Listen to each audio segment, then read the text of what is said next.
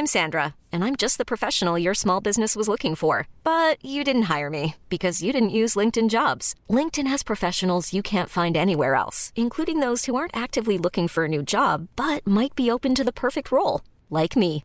In a given month, over 70% of LinkedIn users don't visit other leading job sites. So if you're not looking on LinkedIn, you'll miss out on great candidates like Sandra. Start hiring professionals like a professional. Post your free job on linkedin.com/achieve today.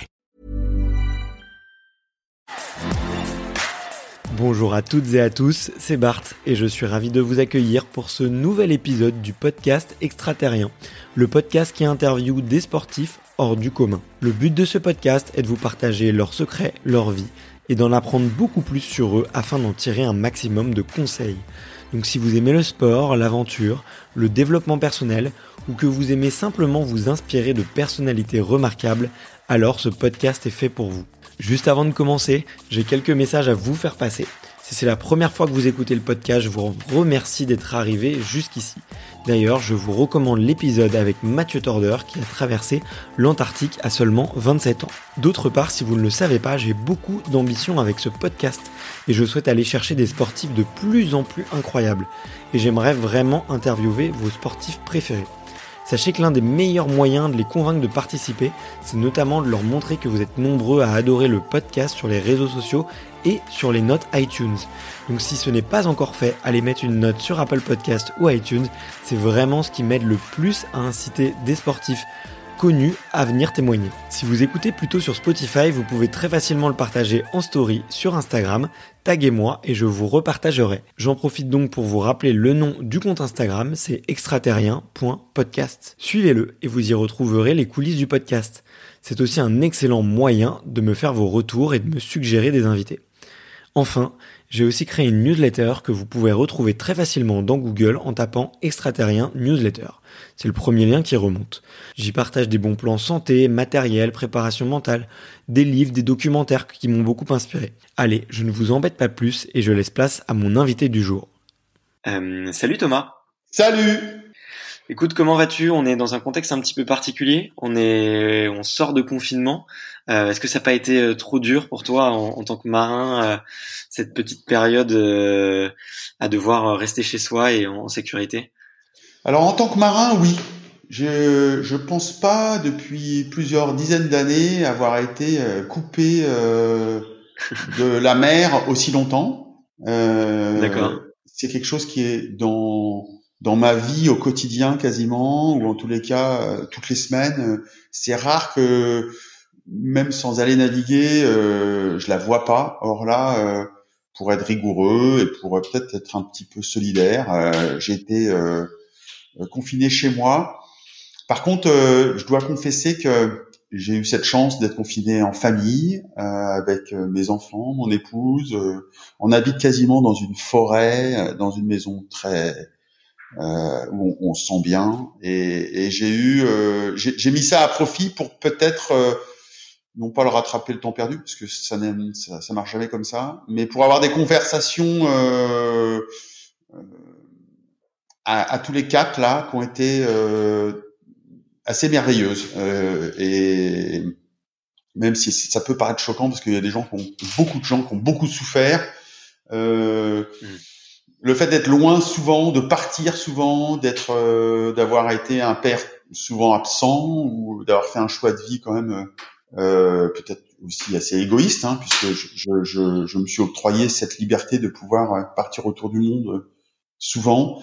Euh, Ces trois mois-là avec euh, Jeanne et Elliot ont été euh, e- extrêmement riches et, et je, je les remercie quasiment. Et mais en fait, euh, je crois aussi qu'en tant que marin, euh, je suis ultra entraîné à, à ces situations euh, quasiment euh, d'incertitude, euh, de euh, de risques euh, ou, ou qui peuvent être de temps en temps anxiogènes. Quand on part en mer, nous, euh, la première chose, c'est qu'on on ne sait pas comment ça se passera. On ne sait pas Ouais. véritablement jusqu'où ça ira. Le voyage est à la fois technique, il est à la fois géographique, mais il est intérieur et puis il est dans l'engagement total. Je ne sais pas si je reviendrai à chaque fois. Euh, à chaque tour du monde, euh, c'est quasiment une, une, vie entre parenthèses, c'est une nouvelle chance, euh, c'est une nouvelle rencontre où la nature me rend véritablement la conscience d'être infiniment petit. Elle me tolère. Je suis complètement à sa merci, même si j'essaie d'être professionnel en me préparant pour ne pas partir à la roulette russe. Je, je suis quand même conscient que c'est un une dimension quasi philosophique, effectivement, d'entrée de jeu, d'accepter que ben je suis euh, mortel et que et que l'engagement que j'y mets, il est euh, jusque là, il est, il est jusqu'au bout.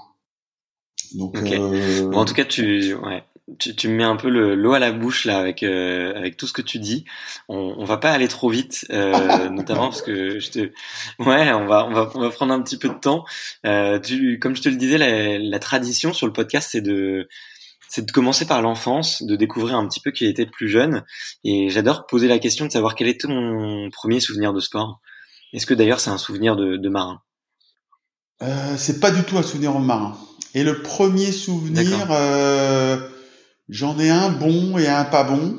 Euh, le premier, il est sans doute euh, que, le petit Thomas, en fait, je, suis un, un, petit garçon qui a grandi très tard qui a été pendant très longtemps euh, très complexé par son physique, très complexé euh, par le fait d'avoir une croissance très tardive. J'étais en plus un petit garçon euh, lent. Euh, j'avais besoin de temps, j'avais besoin euh, d'observer, de regarder. je me livrais pas du tout, donc assez introverti. Et, et, la cour de récréation où où les premiers contacts avec le sport, c'est un professeur de gymnastique qui se frotte les mains et qui à chaque nouvelle activité, en sifflotant euh, dans son jogging euh, euh, et en rigolant et en faisant rigoler toute la classe, il disait bah, Thomas va nous montrer aujourd'hui comment on va lancer le javelot ou comment on va lancer le poids ou comment on va sauter en Fusbury. évidemment, euh, c'était l'échec total parce que euh, moi, je me sentais pas bien, gourde et tout. Donc ça n'a pas été un super euh, premier euh, contact avec euh, le sport, mon corps et, et, et c'est un peu plus tard que j'ai eu un coup de foudre incroyable qui était sûrement une résilience de ce de, ça. C'était que euh, mon mon corps en fait se euh, je me suis retrouvé en mer euh, avec euh, cette première sensation euh, du vent sur mes joues, sur vraiment un contact avec la nature et un contact. J'étais tout seul sur ce petit bateau qui était un, quand je l'ai revu après, qui était un, un, petit bateau pas très joli. Euh, le contact avec l'eau, le fait qu'on ne me juge pas, le fait que je sois moi directement relié à, à la voile que j'avais, à la barre que j'avais, c'est moi qui décidais quand je faisais une action, je regardais, je comprenais, et ça a été un vrai coup de foudre euh, avec cet élément, avec euh, ce moment. Et, et j'avoue que même aujourd'hui, des dizaines d'années après, je retrouve euh, cette sensation du vent sur mon, mon, visage, du mouvement du bateau. Et, or, il a, il a changé. encore hier, avec mon trimaran là, qui fait maintenant 32 mètres, on a décollé, on a volé, et pour autant, je ressentais ce petit garçon. Donc, euh, je trouve ça assez magique en fait, euh, le cerveau humain et, et, et, cette relation au petit garçon. Ok, donc tu redécouvres à chaque fois que tu prends euh, que tu prends la barre, tu redécouvres un peu ton enfant intérieur et, et ses souvenirs d'antan. Si j'ai si j'ai l'impression, c'est c'est très beau. En tout cas, euh, c'est ce que tu dis en fait me me rappelle un peu à moi-même parce que j'ai été euh, j'ai une croissance très tardive et j'étais le plus petit garçon de la classe euh, pendant très très très longtemps, je pense jusqu'à ma seconde ou ma première. Et, euh, et, et j'adorais, j'adorais pourtant le sport, j'adorais ça. Mais euh, j'avais aussi un petit peu ce, ce complexe et, euh, et moi le sport, je l'utilisais justement pour euh, pour un peu euh, montrer que cette petite taille, en fait, euh, bah, à travers ce petit bonhomme, il y avait quand même un petit peu de, de teigne et il y a peut-être une petite colère qui s'est construite. Je sais pas si toi, c'était un peu ce.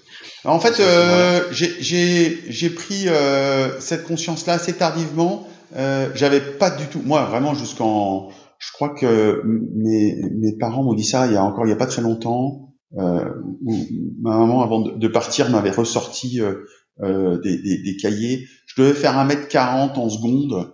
donc j'étais vraiment et, et par contre, ouais, je pense que ça a été une vraie résilience. Je, je, mais je, je retrouve maintenant euh, finalement ce qui fait quasiment euh, le dénominateur commun de tous les grands athlètes, c'est euh, cette fragilité. Et un athlète euh, très souvent, et, et, celui, les athlètes de haut niveau sont des gens, contrairement à ce qu'on pourrait croire, euh, extrêmement fragiles et qui ont par résilience ou par euh, volonté ou comme tu dis peut-être par colère. Alors chacun a son moteur. Euh, chercher à, à, à, travailler sur sa fragilité. Euh, soit on a fait une force, soit euh, et là je suis en train de constituer un équipage euh, pour un tour du monde en équipage et, et j'essaye de d'aller au plus profond de chacun euh, pour trouver, c'est des super cadors, hein, ils sont super physiques, ils savent piloter les bateaux, ils ont vachement d'expérience.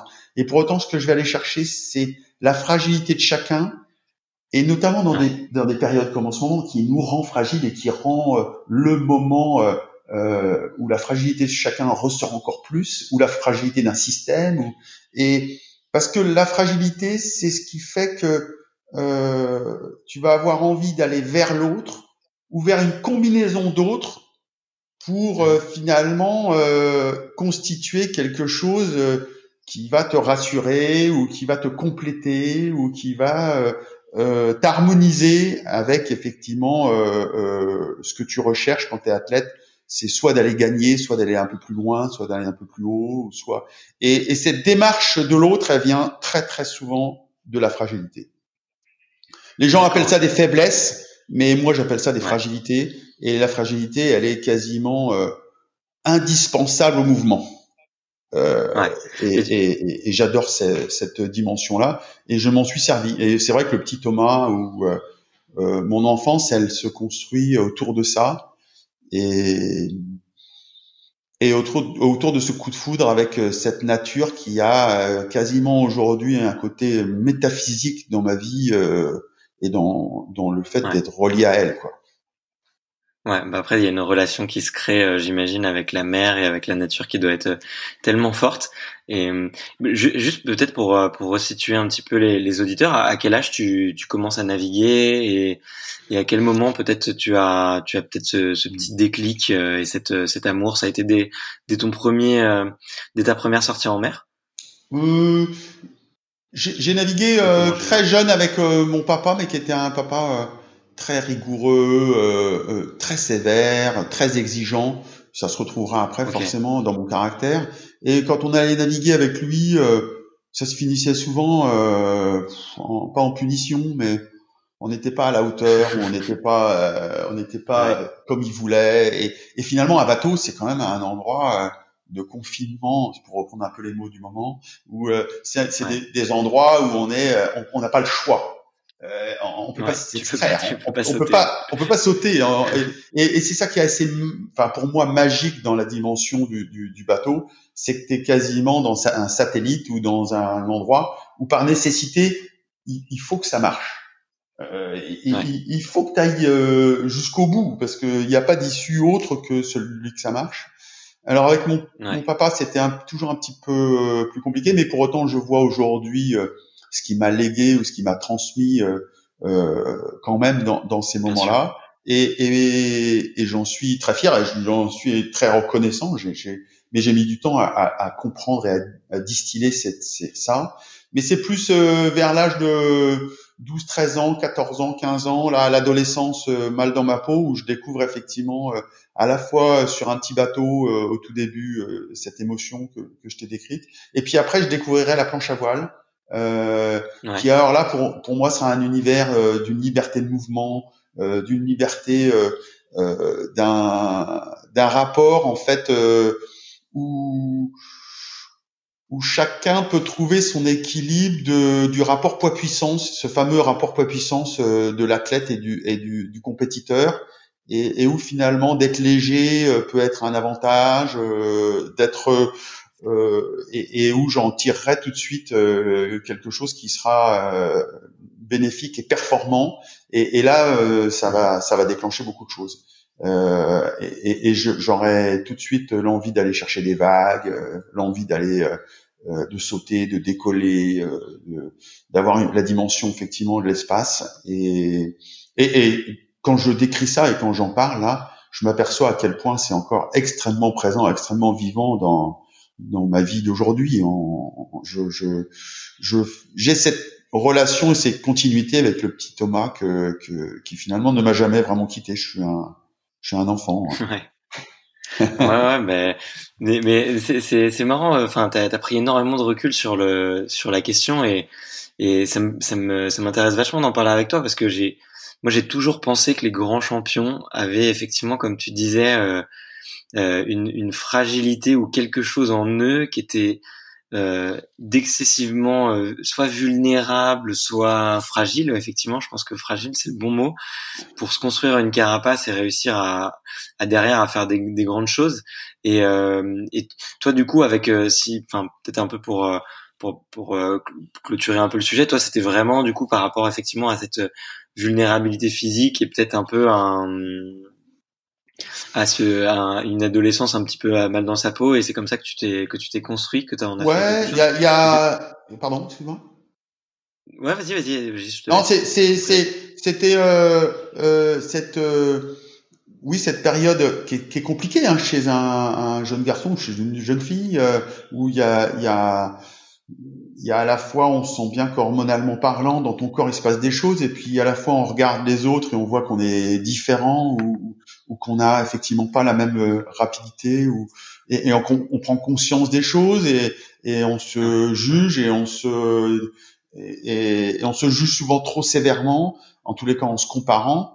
Et, puis il y avait à côté effectivement euh, euh, cette relation euh, d'éducation où euh, j'ai un, un j'ai un, un, père sévère, euh, euh, très judéo-chrétien, euh, dans le mérite, euh, dans et, et, et c'est un moyen aussi de s'extraire peut-être de cette lourdeur là et de cette génération là.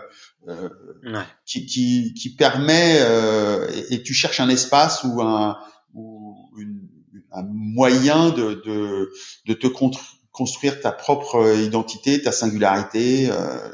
J'ai un vrai plaisir aujourd'hui à, à, transmettre ça ou à en avoir envie euh, régulièrement euh, de tendre des mains à, à, quand j'en croise, soit avec mes enfants, soit même euh, dans les, dans, dans, les rencontres que je peux faire avec, avec le trimaran, euh, de dire à des adolescents que je sens un petit peu soit perdus, soit en recherche, mais alors disons imaginez la chance que vous avez. Je m'adresse jamais ou rarement aux premiers de la classe. Les premiers de la classe, finalement, m'intéressent pas beaucoup. Je m'intéresse plus à, ceux qui. Il n'y a pas de souci à se faire pour eux. Ouais, voilà, où euh, ils auront un, un, schéma de vie souvent. Euh, D'ailleurs, euh, quand tu regardes après coup, euh, sans doute plus ennuyeux que ceux qui étaient à ce moment-là obligés, dans la nécessité d'aller chercher quelque chose qui qui les sortira sûrement des, des, des, sentiers battus, comme ça l'a été pour moi. Euh, et, et, dans, dans mon cas, euh, euh, j'ai trouvé ce qui correspondait à un moment donné à, à ma singularité, au, au, fait de rechercher quand on est athlète, euh, et notamment dans une victoire. Une victoire chez un athlète, c'est quoi? C'est euh, d'exprimer au monde, comme le pourrait le faire un, un sculpteur, un peintre euh, ou un musicien, qui tu es à un instant T. Euh, et, et, notamment un record. Euh, J'en avais parlé un petit peu avec Renaud Lavinelli. Quand tu bats un record et que tu es recordman du monde, euh, que ce soit lui à la perche ou que ce soit moi de tourner autour de la planète en moins de 50 jours, à ce moment-là, tu es unique et tu dis au, au, au monde entier, tu as envie. Alors c'est peut-être un peu narcissique, c'est peut-être un peu... Euh, les athlètes sont souvent... Euh, mais ils ont, on a aussi cette fragilité d'avoir besoin de s'exprimer aux autres comme un artiste et de dire voilà, je suis cette personne-là à ce moment-là, je suis unique comme vous et j'ai trouvé un support pour vous le dire. Ouais. Exactement, ouais. Il y a une adéquation, effectivement. Euh. Mais c'est c'est une c'est une très belle très belle vision, je trouve. Hein. Enfin, c'est exactement ça. C'est le sport est un, un, un merveilleux moyen d'expression et et euh, après effectivement dans lequel il y a il y a forcément un petit peu de, de compétition euh, et de et de référence aux autres, mais c'est avant tout un, un moyen de, de s'exprimer et de pouvoir laisser le corps bah parler quoi, tout simplement. Et et toi, est-ce que tu as eu un un, un, déclic un peu par ça. J'ai peut-être deux questions en une, mais euh, la, la, première, je t'en avais parlé juste avant de faire euh, de, de, faire l'interview. C'est c'est quoi le, le, le rêve d'un d'un enfant? Euh, qui fait de la voile, tu vois. Euh, moi, j'ai fait du tennis euh, à, à, haut niveau et bah, tu vois, moi, mon rêve ultime, c'était d'aller euh, fouler la terre battue de Roland Garros et de jouer devant devant ma famille et, mes amis. J'imagine que pour un, enfant qui joue, qui fait du foot, ça doit être le, de porter peut-être le maillot de l'équipe nationale ou, ou peut-être un jour de devenir professionnel. Dans, dans, dans la voile, c'est quoi le, c'est quoi le, le rêve d'un enfant? En fait, moi, au tout début, euh, le support du bateau et de moi j'avoue que c'était partir. Je voulais c'était la dimension quasiment du voyage et d'aller de l'autre côté de l'horizon et euh, et de euh, euh, de sillonner le, le de vraiment de, de le, mot sillage, de sillonner la planète euh, et, et, je l'ai fait d'abord en lisant en lisant les Jack London, en lisant les Ernest Shackleton, en, en, en lisant euh, euh, tous les écrivains euh, qui pouvaient me, me, faire partir ou m'évader. Et, et d'un seul coup, je trouve quel, un support, une activité qui associe dans ma tête en fait, c'est ça qui est, qui, est, qui, est, qui est, assez génial, c'est qu'à un moment donné, c'est une combinaison où euh, convergent euh, ben, un petit garçon mal dans sa peau, euh, une envie de voyage, de s'extraire, euh, peut-être une, une, envie qui, est un peu étouffante dans une famille où il a besoin de prendre l'air, et, il se trouve que tu trouves et tu prends conscience que ben, par ce biais-là, euh, j'ai bien aimé quand tu dis c'est un moyen d'eux et pas une fin en soi. Euh, j'ai utilisé ça comme un moyen et puis c'est devenu après quelque chose qui est devenu euh, euh, quelque chose qui, qui convergeait, qui faisait converger quasiment toutes ces faiblesses ou toutes ces fragilités et qui me ressourçait et qui m'équilibrait. Et après, ça a été par ces voyages euh, de rencontrer des gens. Quand je me suis mis à naviguer, je voulais faire euh, le tour de la planète, euh, voir le plus de gens possible, euh, rencontrer. et la, la, compétition est venue un peu après. La compétition est venue euh, plutôt euh, dans une dimension euh, où où ça m'a plu effectivement de me comparer, où ça m'a plu de me dépasser et et, et, tout d'abord en équipage. J'avoue que j'ai un, un, plaisir fou à, à, à, faire de ce sport d'abord un, un, sport d'équipe et un sport où encore une fois, dans un tout petit milieu, dans un tout petit bateau, ou dans un, même quand le bateau est grand, finalement, ça représente que quelques mètres carrés.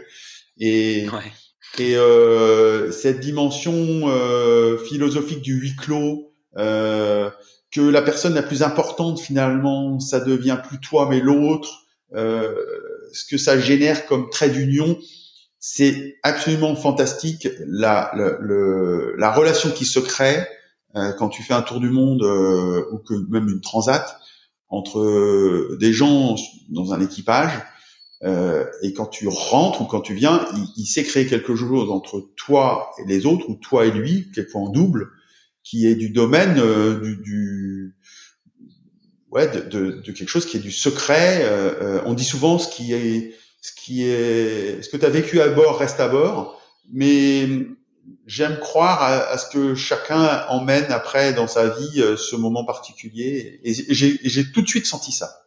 Et, euh, et, je le recherche encore et je, je, le vis encore avec passion. Ouais, ben c'est un sujet que, que je voulais aborder avec toi, donc on pourrait on pourrait le faire maintenant. C'était un peu euh, le effectivement le solitaire versus son équipage. Euh, j'ai l'impression en tout cas dans, dans ton parcours et dans, dans, tes, dans ton récit que que tu as surtout eu envie de, de effectivement de, de, faire des rencontres et de t'associer avec des gens. Comment est-ce que tu hmm, tu vois, tu, tu dis qu'il se crée quelque chose sur le bateau, mais tu m'as aussi dit tout à l'heure que avant de partir effectivement dans un record ou dans un tour du monde, tu vas quand même un peu sélectionner les gens et essayer de comprendre qui ils sont, quels sont les, les ressorts qu'ils ont à l'intérieur d'eux, quoi. Euh, et du coup, ma question, alors elle est peut-être un petit peu euh, naïve parce que moi j'ai j'ai eu euh, j'ai eu la chance quelques fois de monter sur des bateaux, mais mais vraiment j'étais euh, le, bleu, quoi. J'étais l'élève à qui on apprend tout, à qui on dit de se baisser la tête, sinon il va se prendre il va se prendre un, un truc dans la gueule, quoi, tu vois. Mais mais c'était des, des, des expériences géniales à chaque fois et et je me demandais euh, toi, du coup, comment est-ce que tu comment est-ce que tu fais euh, pour pour euh, choisir les gens avec qui tu vas monter? Parce que quand tu pars après, bah, comme tu l'as dit, pour faire un tour du monde en, moins de 50 jours, il se passe des choses hyper intenses. et comment, du coup, qu'est-ce que tu vas essayer de regarder chez l'autre? Qu'est-ce que tu vas essayer de, de, de comprendre chez l'autre en amont? Et est-ce que ça peut t'arriver tout simplement de, de, de, dire au dernier moment ou, même en amont, tu vois, à quelqu'un, bah désolé, en fait, finalement, je le, je le sens pas, quoi. Comment est-ce que tu crées cette, euh, cette alchimie au début et qu'est-ce que tu vas chercher chez, chez, chez ton équipage? Alors, au début, euh, faut c'est pas c'est pas très romantique au début c'est on va chercher euh, euh, je fais un, un casting euh, euh technique physique très vraiment euh, sur l'expérience qu'il a eu, euh, rationnel, euh, sur leur niveau physique, sur l'expérience qu'ils ont eue, sur le fait d'être capable de barrer le bateau parfaitement de jour, de nuit. sur au jour d'aujourd'hui, souvent d'ailleurs, c'est des, des, garçons. Il n'y a pas beaucoup de femmes aujourd'hui dans nos milieux, malheureusement, parce que pour l'avoir fait de temps en temps, ça, ça nous a à chaque fois apporté beaucoup.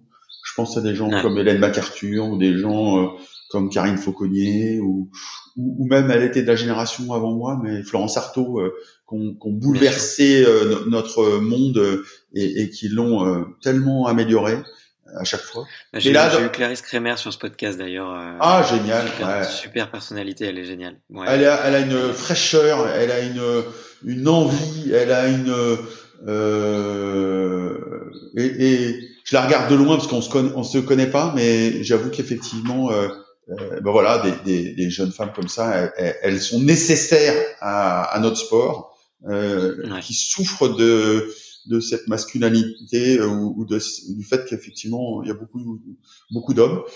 Ça changera parce que le monde du bateau volant finalement va demander plus de sensations, de, de perception et là, pour le coup, ça va, ça va niveler que le côté euh, athlétique, sportif, euh, où la masse et, et où euh, le rapport poids-puissance est souvent en faveur des hommes au jour d'aujourd'hui. Donc, j'ai bon espoir que dans les années à venir, ça, ça peut s'équilibrer. Mais effectivement, au départ, un, un équipage, c'est une alchimie qui démarre d'un point de vue assez technique et assez Ouais, t'as une grille de lecture. Ouais, de lecture assez, euh, ouais, comme euh, quasiment tous les sports, que ce soit le hand, le football, le basket, on, on choisit par, par rapport à, à, un profil type. Après, j'ai euh, une deuxième grille de lecture qui a un profil technique parce que c'est un sport mécanique, la voile et que euh, effectivement euh, il faut qu'il y ait une approche mécanique et une approche notamment euh, sur la durée d'être capable de réparer, de comprendre une mécanique, de l'utiliser de façon bienveillante ou en tous les cas intelligente et maligne. donc d'avoir une vision technique et technologique qui est, qui, est, une culture. et puis enfin, c'est là que devient ça devient effectivement pointu. et je me sers des fragilités pour pour aller vers ça, c'est quel est euh, quel est l'intérêt d'un athlète de ce niveau-là pour avoir envie de s'embarquer sur un bateau comme le mien et, quel pas vers l'autre il va faire pour effectivement euh, euh, de façon soit intéressée, soit de façon bienveillante, apporter au groupe et, et, faire en sorte que pendant moins de 40 jours, parce que là, on, on part cet hiver sur pour marquer l'histoire, descendre sous 40 jours, c'est c'est ah Jules Verne. Jules Verne avait imaginé un, un, un un tour du monde en ballon en 80 jours et nous on va faire euh, moitié moins de temps que n'avait imaginé Jules Verne. J'adore ça parce que je j'ai lu Jules Verne et j'ai euh, moi j'ai rêvé de Jules Verne et de faire un tour du monde en ballon et, et on va on va nous quasiment faire euh, euh, on va faire ce qui s'appelle le Jules Verne euh, ce tour du monde en, en équipage et, et là j'avoue que j'ai aussi ce plaisir de faire comprendre à l'équipe qui est en face de moi, et là j'en ai sélectionné neuf pour six places. Euh, Qu'est-ce que j'attends et comment finalement je je constitue l'équipe que je suis en train de faire et sous sous quel euh, prisme je je je les trouve performants ou euh, compétiteurs ou euh, compétitifs et et quand euh, ils, adhèrent à la à la dimension quasi philosophique ou à la dimension quasi euh ouais, mentale, euh, il se crée quelque chose qui est, qui est absolument magique. C'est, et je suis allé chercher ça, euh, je l'ai pas inventé, hein, je suis allé chercher ça dans la musique. Euh, la musique classique et notamment euh, la musique de chambre, euh, qui, qui, donnera après le jazz que j'adore et, et, le rock and roll. Euh, ça fait 300 ans qu'ils travaillent sur euh, cette capacité collaborative euh, qu'ils n'ont pas quand mhm. ils sont dans l'orchestre, parce que dans l'orchestre, il y a un chef d'orchestre qui impose sa vision de la partition euh, et, et, qui fait que pour avoir l'harmonie avec euh, Sangus, eh ben, il peut, on peut pas faire autrement. Et la musique de chambre, c'est pas plus de 8. Et à 8, comment finalement, en faisant tourner le leadership, parce que chacun a une expertise, que ce soit le violon, l'alto, euh, ou quand c'est du jazz, euh, la trompette, euh, la batterie ou, le piano, comment on fait pour que ça soit harmonieux et qu'à un moment de la partition, le leadership soit pris par quelqu'un et que tous les autres se mettent à son service parce qu'ils savent qu'à ce moment-là, et on reconnaît la situation. Un athlète, c'est ça. Il reconnaît la situation où à ce moment précis, il faut qu'il soit bon. Un Zidane, il, il, reconnaît que ce jour-là, il faut qu'il mette ce penalty et que et euh, un, Renault Lavinelli, euh, j'en ai parlé tout à l'heure, à ce moment-là, euh, il plante la perche et il faut qu'il et un Tony Estanguet, c'est il a une minute trente pour dans un bouillon de, de, de tourbillon du torrent euh, se lâcher et être bon ce jour-là et reconnaître la situation et reconnaître une situation euh, et être bon à ce moment-là et que les autres reconnaissent que c'est toi qui es le meilleur à ce moment-là, mais ça c'est c'est juste la magie du sport. Roger Federer, il, il, quand il sauve des balles de match, il, il est meilleur à ce moment-là que dans tout le reste de la partie et il reconnaît la situation.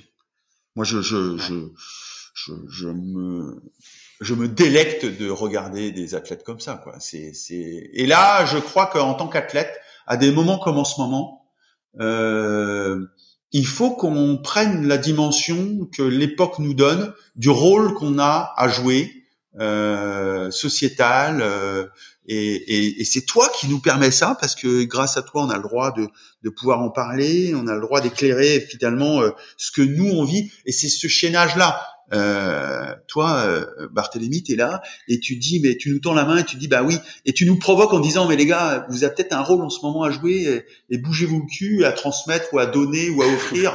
Euh, mais non, mais c'est vraiment ça. Hein, moi, je le prends comme ça. Hein. Je le prends à la fois comme une, une euh, belle provocation et une invitation à ce que nous, à une époque comme le on, on, vit en ce moment, on a ce rôle, oui, de, de, de dire et de montrer ce que euh, quand on vit, euh, on a envie de, de, de, de participer. Et l'athlète qui était loin du monde avant et qui était euh, juste effectivement très égoïste et, et, qui ne vivait que pour lui ou que par lui, je pense qu'elle est, elle va disparaître ou en tous les cas, si elle remplit pas son rôle là en ce moment, elle aura raté une époque historique. Ouais, mais, mais c'est euh, peut-être, euh, moi je le formulerai un petit peu différemment, mais c'est c'est déjà écoute euh, merci merci pour tes compliments mais moi je je j'ai vraiment le travail facile hein, euh, tu vois je moi je me délecte de d'écouter vos histoires et, et, de vous de vous tendre la main pour euh, pour vous accompagner à les raconter et, et, je vous tends le micro pour pour ça. Mais mais mais effectivement tu vois je, je, je pense de plus en plus que que le sportif a un rôle dans la société et qu'effectivement il y a des valeurs dans le sport qu'on n'a pas assez utilisées et, euh, et qu'on a il y a des valeurs dans tous les sports des valeurs qui sont différentes. Et moi j'ai pas envie de vivre dans un monde où euh, où en fait les valeurs du sport ça soit uniquement les, les valeurs des, des sports les plus connus ou qui ou qui sont euh, le plus euh, médiatisés tu vois.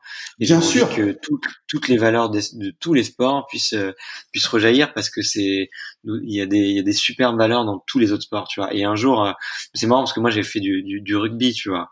Et et tu vois un, jour mon, mon le coach de mon équipe m'a dit tu sais la, la, différence entre le football et, et, et le rugby, c'est que euh, dans le foot, quand quelqu'un tombe par terre, il y reste. Dans le rugby, quand quelqu'un tombe par terre, son coéquipier vient tout de suite le relever. Et, et, moi, ça a résonné tellement fort en moi. Je me suis dit, mais ouais, c'est ça les, c'est ça les valeurs de, de mon sport en fait. C'est l'entraide, c'est l'esprit d'équipe, c'est c'est qu'on laisse pas un camarade dans on laisse pas un camarade allongé sur le terrain, on le relève. Et, euh, et, et, ouais, et je pense qu'il y a effectivement euh, le, les sportifs de haut niveau doivent euh, apprendre de plus en plus effectivement à, à communiquer, à partager ces valeurs-là et à devenir euh, des rôles modèles pour pour des plus jeunes. Et je te félicite d'aller voir les derniers de la classe, un peu rêveurs, un peu en recherche de de, de leur personnalité, parce que c'est ces enfants-là généralement qui ont, besoin de, de cette aide. Mais c'est pas mais mais ces enfants-là euh, c'est nous qu'en avons besoin.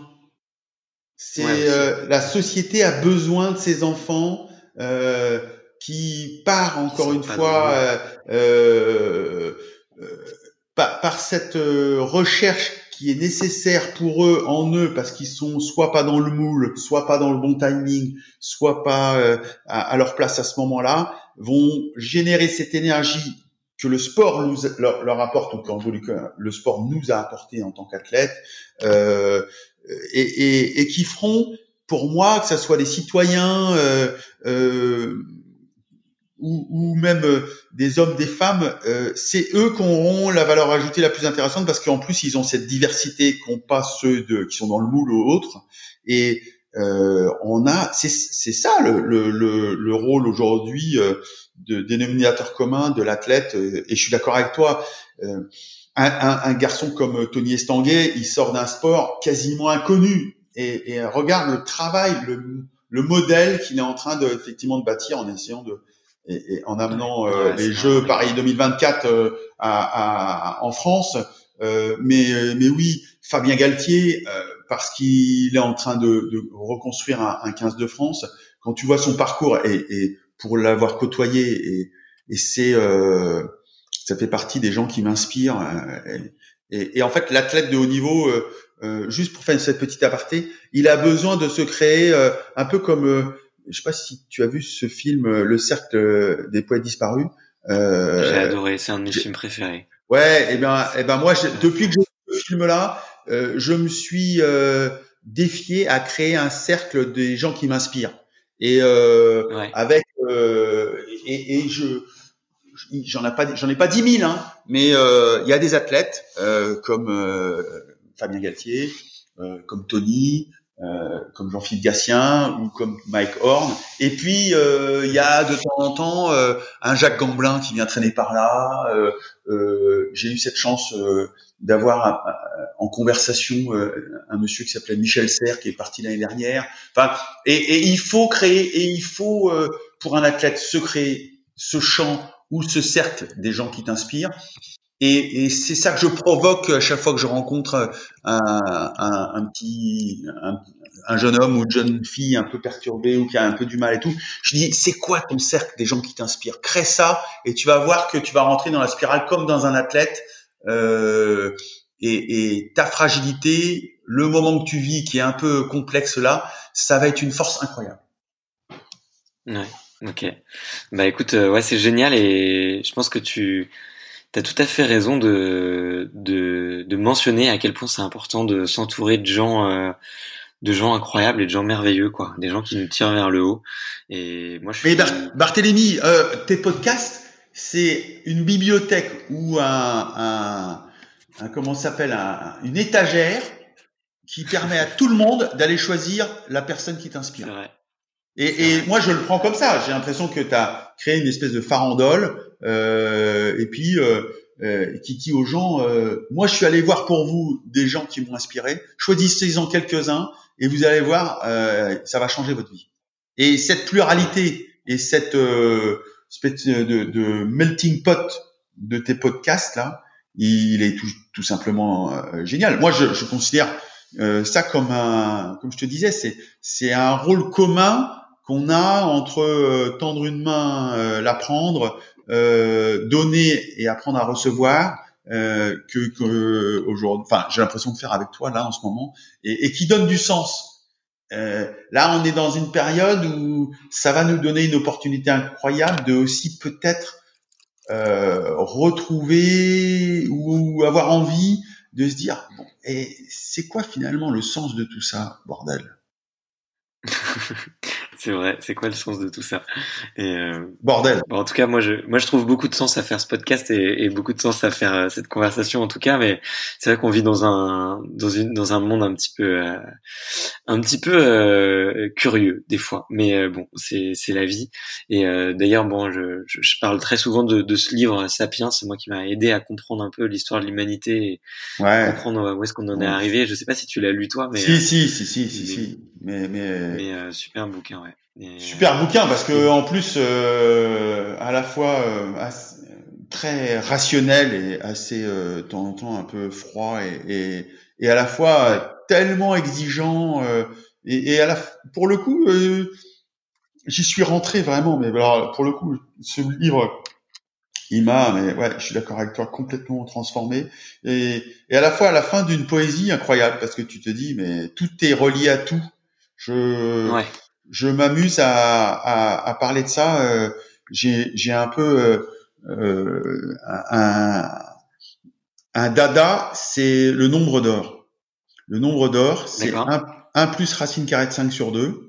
Euh, alors tous les gens qui sont pas mathématiciens disent oh là là c'est quoi ce truc là Et en fait c'est en arithmétique comme en géométrie comme euh, un, un, trait d'union euh, qui fait comprendre finalement que la fleur de tournesol, la rose, mais euh, également euh, la structure moléculaire ou le,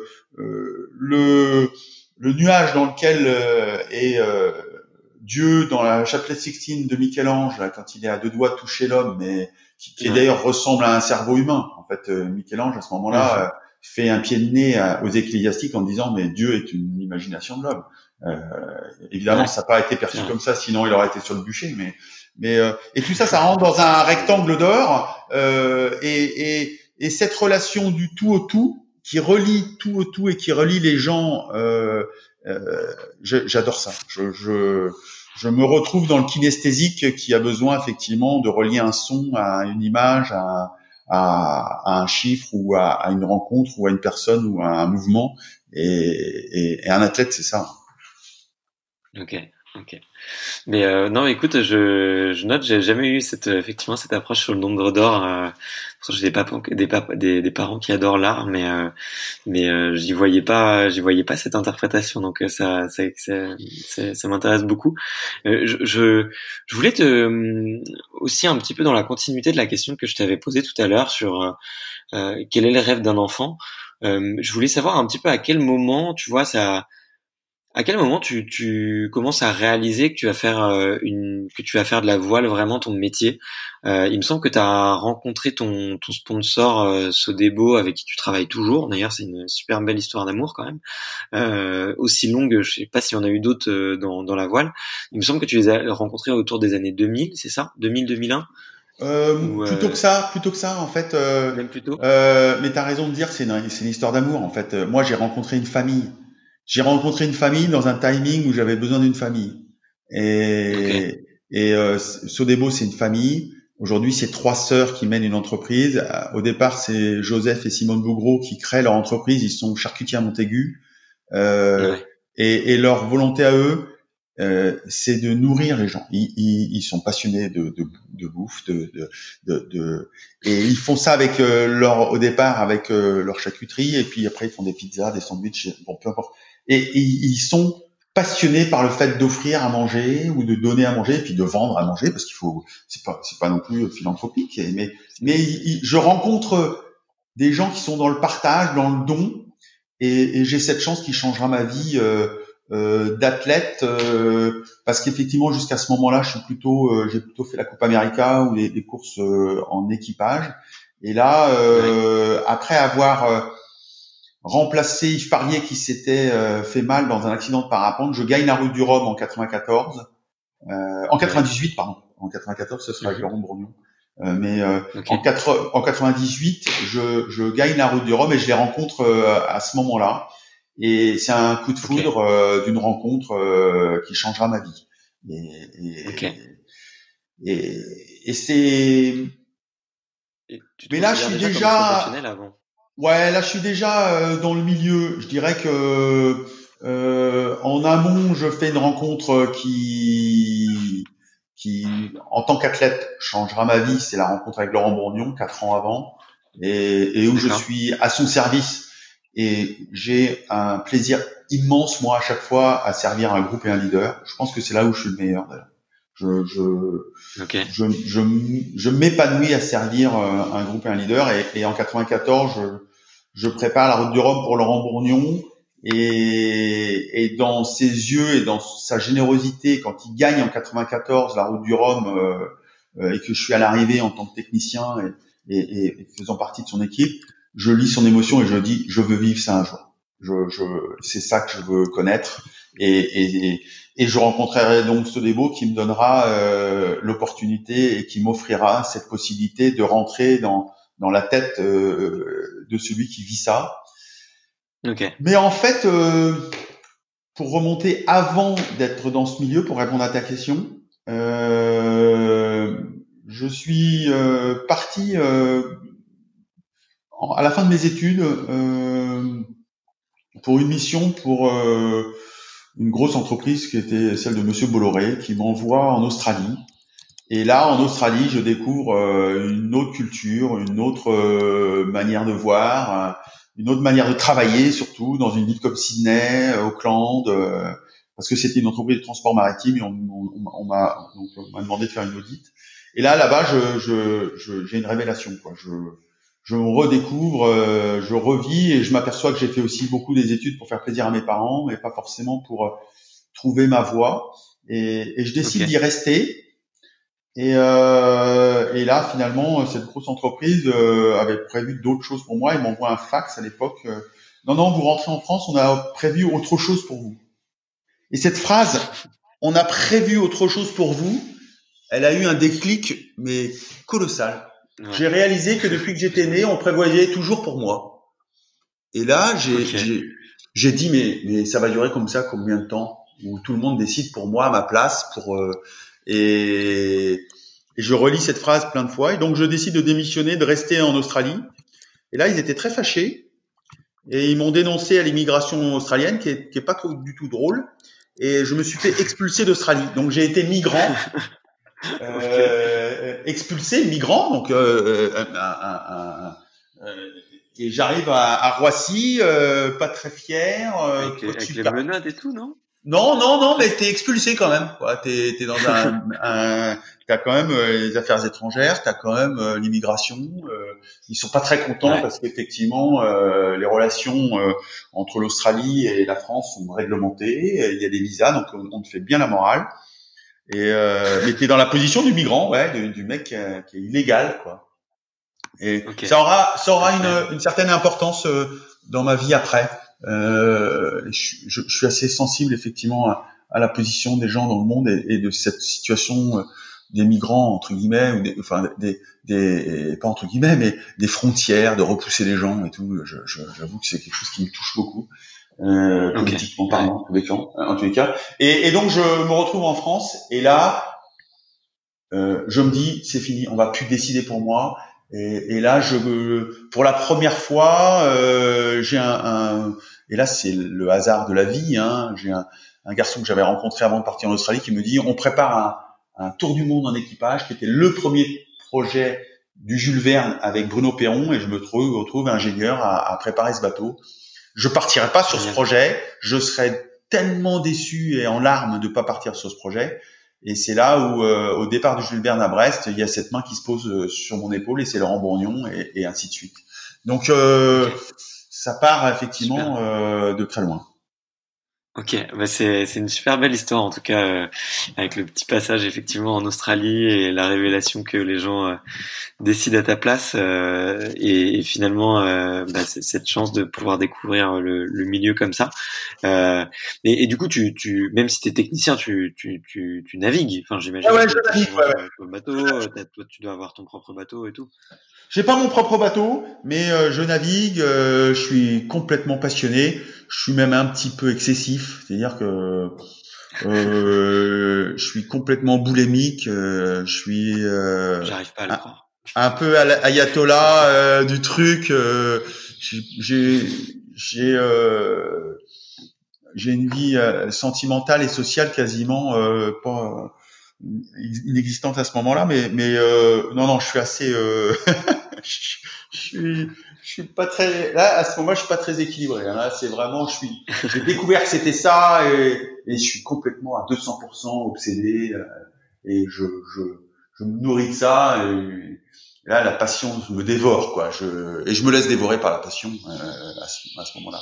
C'est mais c'est tellement euh, euh, prenant et, et, fort dans ta tête au niveau, c'est même chimique quoi quand tu sens que tu es pris par une passion, qu'elle soit, donc là, euh, quelle qu'elle soit d'ailleurs, je pense que tu peux pas résister à, à, à te laisser envahir par ça et, et, et à être un peu jusqu'au boutiste ou être un peu excessif quand tu es passionné, c'est sûr. Ouais. Et tu penses pas que c'est un passage obligatoire d'ailleurs, même pour euh, toutes les personnes qui qui touchent la réussite des mains ou en tout cas qui qui arrivent à réaliser leurs objectifs? Tu vois, tu penses pas que et souvent quand l'objectif est, très élevé, tu penses pas que c'est un passage obligatoire en fait de, tout couper, euh, de couper tout le reste et de vraiment de, ne penser qu'à ça, tu vois? Moi j'ai du mal à penser que que tu vois que tous les sportifs qu'on a qu'on a pu citer euh, euh, ils, ils, ont ils trouvent l'équilibre en fait tu vois. Moi j'ai j'ai du mal à y croire tu vois. Et c'est aussi vrai euh, peut-être pour les grands entrepreneurs les grands musiciens les, les grands artistes. Euh, je je sais pas si je, je pense en tout cas que que tu es obligé en fait d'être dévoré par ta passion pour euh, pour euh, pour aller justement jusqu'au bout des choses et pour euh, pour surperformer entre guillemets. Euh, même si le mot performance n'est pas forcément adapté mais pour se sublimer tu vois je pense qu'il tu penses pas qu'il faut euh, que la, la, passion te dévore justement pour se sublimer si, mais, mais, je pense en, en t'es es obligé d'être en tous les cas excessif. T'es obligé d'être dans, dans le parce que t'es obligé d'être dans d'être un petit peu au-delà que de la normalité. Euh, c'est pour ça que j'aime bien euh, euh, la normalité. J'aime bien le côté euh, décalé ou, ou, quelquefois même la dissonance, le, le côté euh, qui, qui, qui, dérange ou qui fabrique la passion, parce qu'effectivement la passion, elle est, elle est, elle, elle est pas équilibrante. Oui, oui, c'est je le, le monde aujourd'hui qui voudrait que à la fois on soit tous pareils, égaux, parfaits ou euh, non, non, elle, elle, se situe euh, euh, dans le et, mais dans le et qui est forcé euh, et pas dans le ou. Elle est dans un segment où tu pousses le bouchon un peu loin ou un peu trop loin d'ailleurs.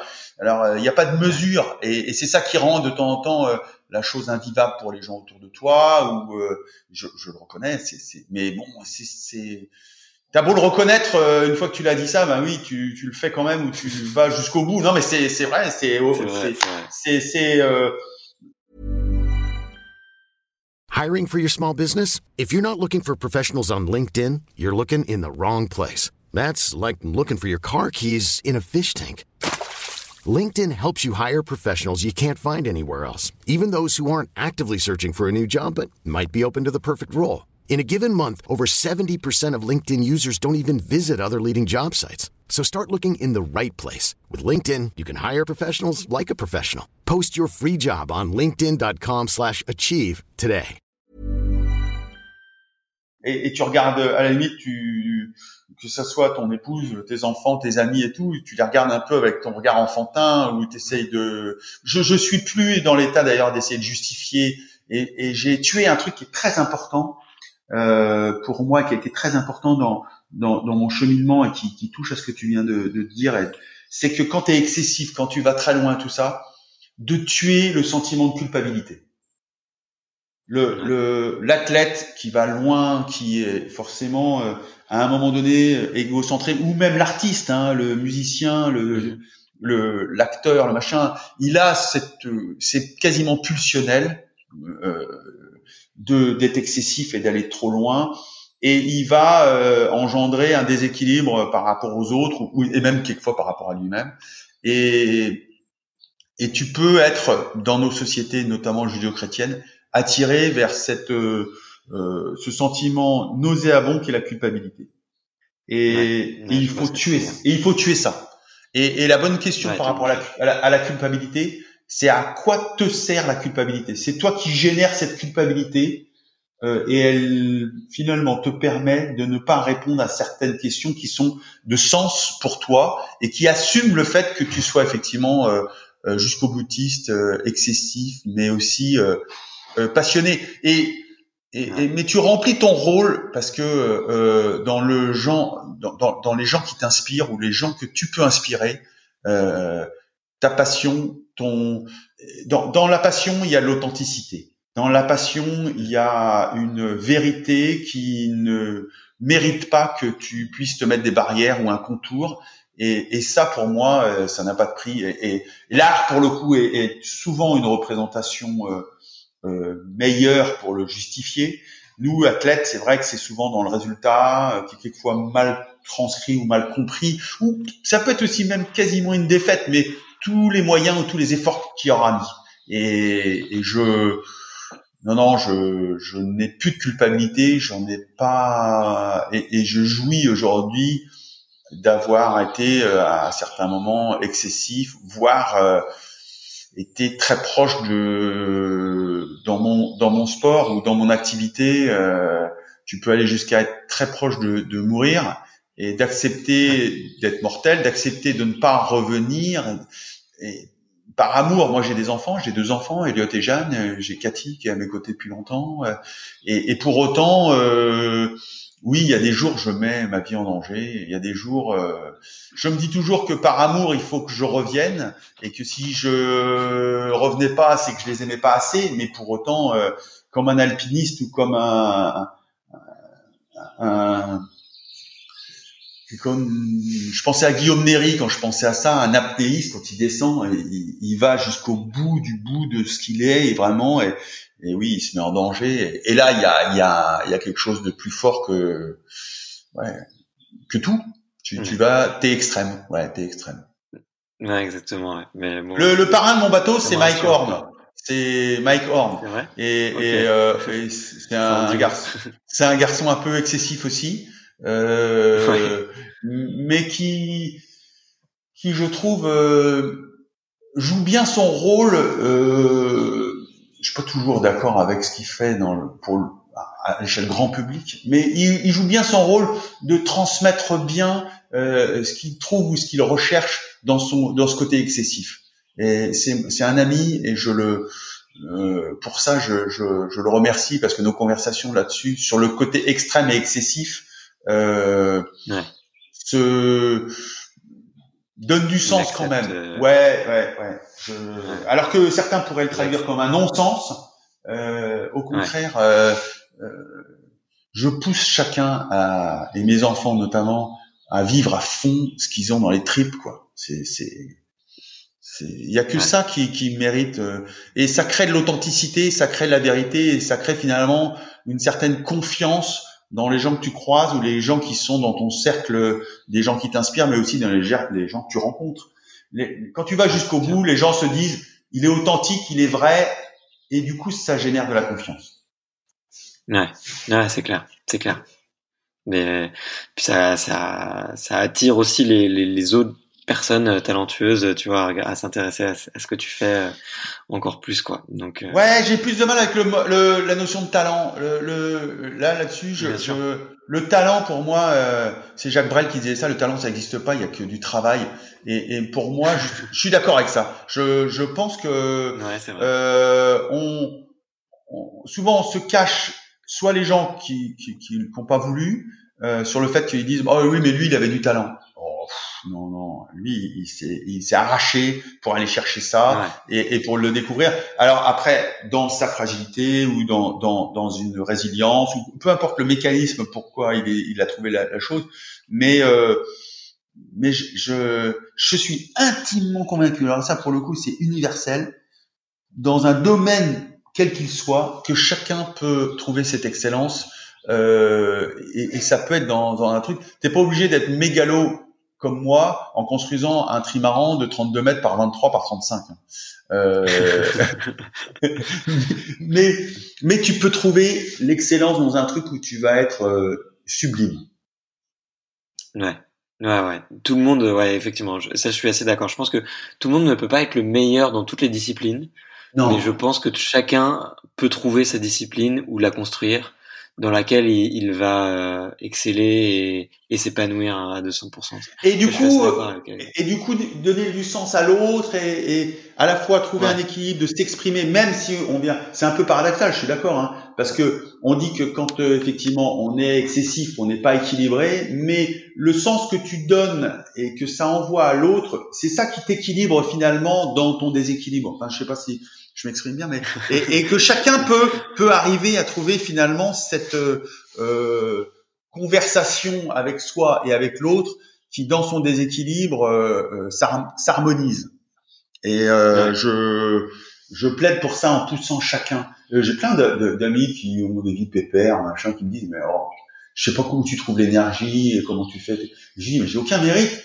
Je, le, je, quand je me réveille, je, je saute du lit tellement euh, je croque le truc qui a plein dedans et j'ai envie et j'ai l'enthousiasme machin parce que j'ai trouvé cette, euh, ce moyen euh, de m'exprimer. Mais cherche-le tellement tu vas voir que l'énergie elle, elle va s'auto-générer. Ouais, ouais, c'est vrai, c'est vrai. Mais c'est c'est un peu le, la quête de la vie, je trouve. Tu vois, trouver euh, trouver ce domaine qui va vraiment te faire vibrer plus que tout et dans lequel tu pourras te donner corps et âme et et et et, et, l'envie de briller quoi. C'est ça que tu. Ouais. moi, j'écoutais un j'écoutais un quelqu'un qui disait un, un, un leader, c'est quelqu'un qui est qui est bon dans un domaine, mais euh, pas assez. Enfin, comment dire Comment il disait? Qui était bon, mais pas assez bon pour ne pas avoir envie de progresser. C'est ça. Ouais. ah ouais, Tu vois, du coup, tu as envie de progresser. T'es déjà bon, mais tu, tu progresses toujours en, permanence. Parfait. Et, et, et ce que tu, ce que tu, quand tu disais, euh, souvent, en, plus les latins, les anglo-saxons ont moins de mal avec ça. Mais quand tu brilles ou quand tu euh, rayonnes, euh, l'énergie que tu donnes aux autres ou le, le, quand il est bien perçu ou quand il est bien exprimé, euh, génère lui-même un rayonnement qui va euh, euh, et, et c'est vraiment alors sans aller dans la, la théorie du ruissellement mais c'est plutôt euh, les ricochets ou c'est plutôt quand tu jettes un caillou dans l'eau et ça fait des spirales et, et, et ça fait une onde qui se répercute et qui continue. Moi je le vois là dans si comme si j'y étais je jette un caillou dans une mare et hop ça crée d'un seul coup toute une onde qui va aller jusque sur les berges et qui va envoyer un message et c'est ça que j'ai envie euh, d'être quand euh, je suis athlète ou quand euh, ce que je fais, ça, ça fait bouger ou ça fait résonner ou ça fait. Je parle de ça avec mes enfants. Là, je leur disais ça. Et je me souviens d'une anecdote.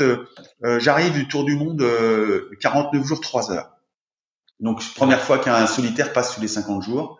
C'est le record, ouais. Ouais, ouais. Et donc autour de la planète, j'avais mis cinq fois à y arriver, 9 ans. Euh, ma fille, à l'époque, elle a, euh, elle a donc 14 euh, ans, 15 ans. elle avait quasiment connu son père que en temps, enfin, essayer ce tour du monde, échouer, rentrer avec les bottes lourdes, triste. ben voilà. Et, et ce jour-là, je suis à quelques jours d'arriver. sa maman l'appelle en lui disant, écoute, papa va arriver, ça va enfin réussir on te paye le billet d'avion parce qu'elle était partie faire un an euh, de aux États-Unis pour en échange avec une famille. Et puis elle dit à un moment, bah, écoute, j'ai bien réfléchi, mais je crois que je vais pas revenir. Parce que ce que papa il m'a appris en faisant tout ça, c'est qu'il faut que je cherche et que je trouve mon propre sillage et mon propre voyage, et que si je rentre, j'aurais l'impression euh, de ne pas avoir compris ce qu'il m'a dit. Non, mais quel effet, cette, quel effet ça J'ai trouvé ça merveilleux. Et si j'avais fait tout ce tour du monde juste pour envoyer ça, qu'effectivement que chacun et notamment elle, elle trouve son chemin où elle trouve, mais c'est, j'avais gagné quoi. C'est le plus beau trophée que j'ai jamais eu. c'est, c'est vachement beau en tout cas. C'est vachement beau. Euh, et mais du coup, euh, bah, ça m'intéresse vachement de, de pouvoir parler un petit peu de justement de, de, cette période où, comme tu le dis, tu rentrais euh, souvent avec les bottes lourdes et tu as essuyé quelques, quelques, bah, quelques tentatives échouées. Euh... Quelques, mais énormes. quelques, excuse-moi. t'as, t'as, devant toi, t'as devant toi l'athlète qui a le plus échoué sur cette, sur ce, sur ce projet. J'ai, j'ai tenté cinq fois. Euh, La première, j'ai touché un iceberg euh, sous l'Afrique du Sud.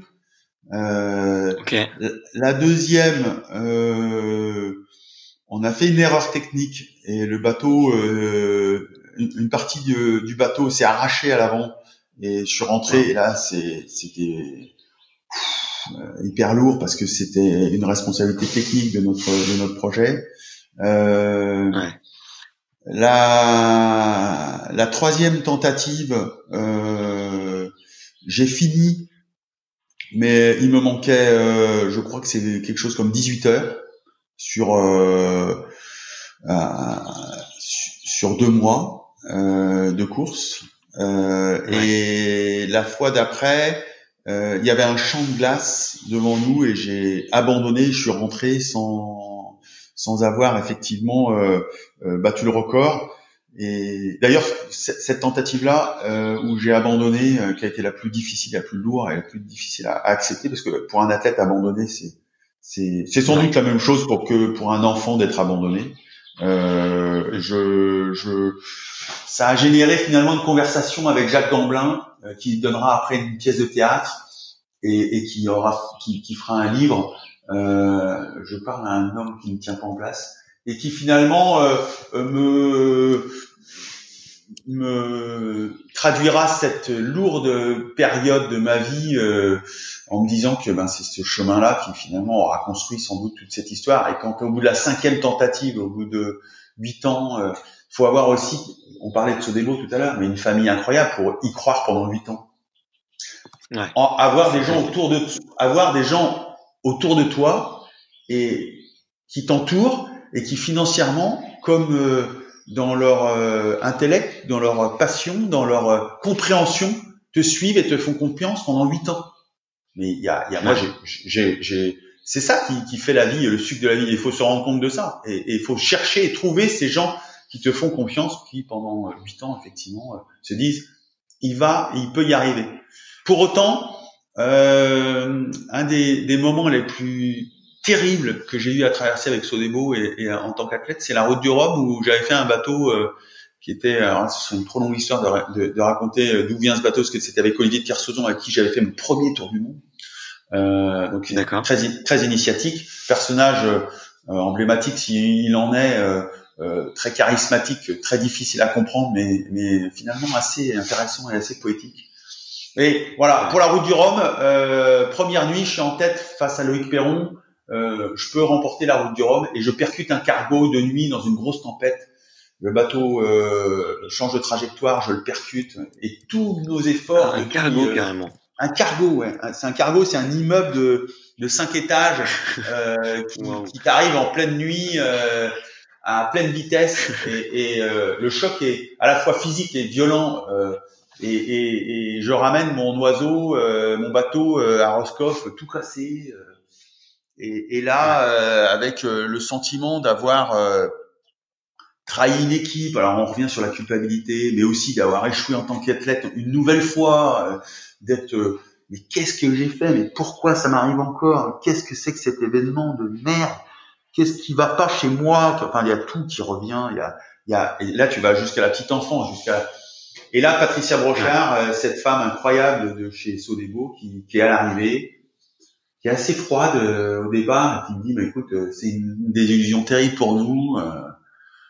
De, de, de, dès la première nuit, en tête et tout. Nous, on, on, veut bien, on a décidé entre entre nous trois et les trois sœurs de continuer à, à, à, à être à tes côtés à condition que tu acceptes de te faire aider. Et là, la dimension euh, de, de, de l'aide extérieure, de la préparation mentale et, et de est, très nouvelle chez moi, voire un petit peu tabou jusqu'à présent. Et elle ouvre cette porte-là pour moi.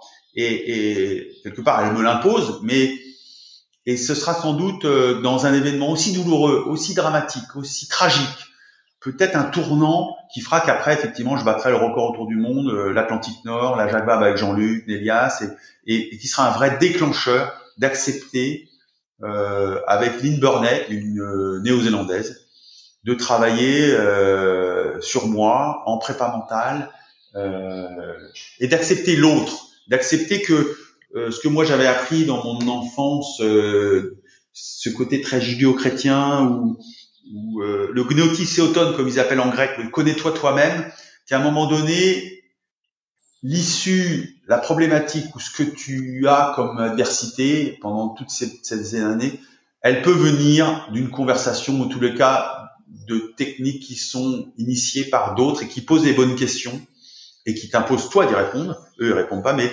et, et j'avoue que je rentrerai dans cette prépa mentale et, euh, un peu à, de façon euh, euh, timorée, voire effectivement, j'avais peur du gourou, j'avais peur de la personne dont je serais dépendante, et elle m'aura libéré incroyablement. Donc je, je dis haut et fort aujourd'hui que oui, à tous les niveaux, l'athlète a besoin des autres, même s'il est euh, égoïste, égocentré, euh, euh, il va chercher des ressources au fond de lui au bout du compte mais mais l'autre est indispensable. L'autre est la seule issue et, et, la seule solution possible au succès ou à la performance, c'est c'est de s'offrir à l'autre et d'être capable non seulement euh, euh, de recevoir, mais d'accepter que effectivement euh, il, il, n'y a pas d'autre issue. Et, dans la vie qu'on est en train de mener ou dans l'époque qu'on est, je pense que c'est ça.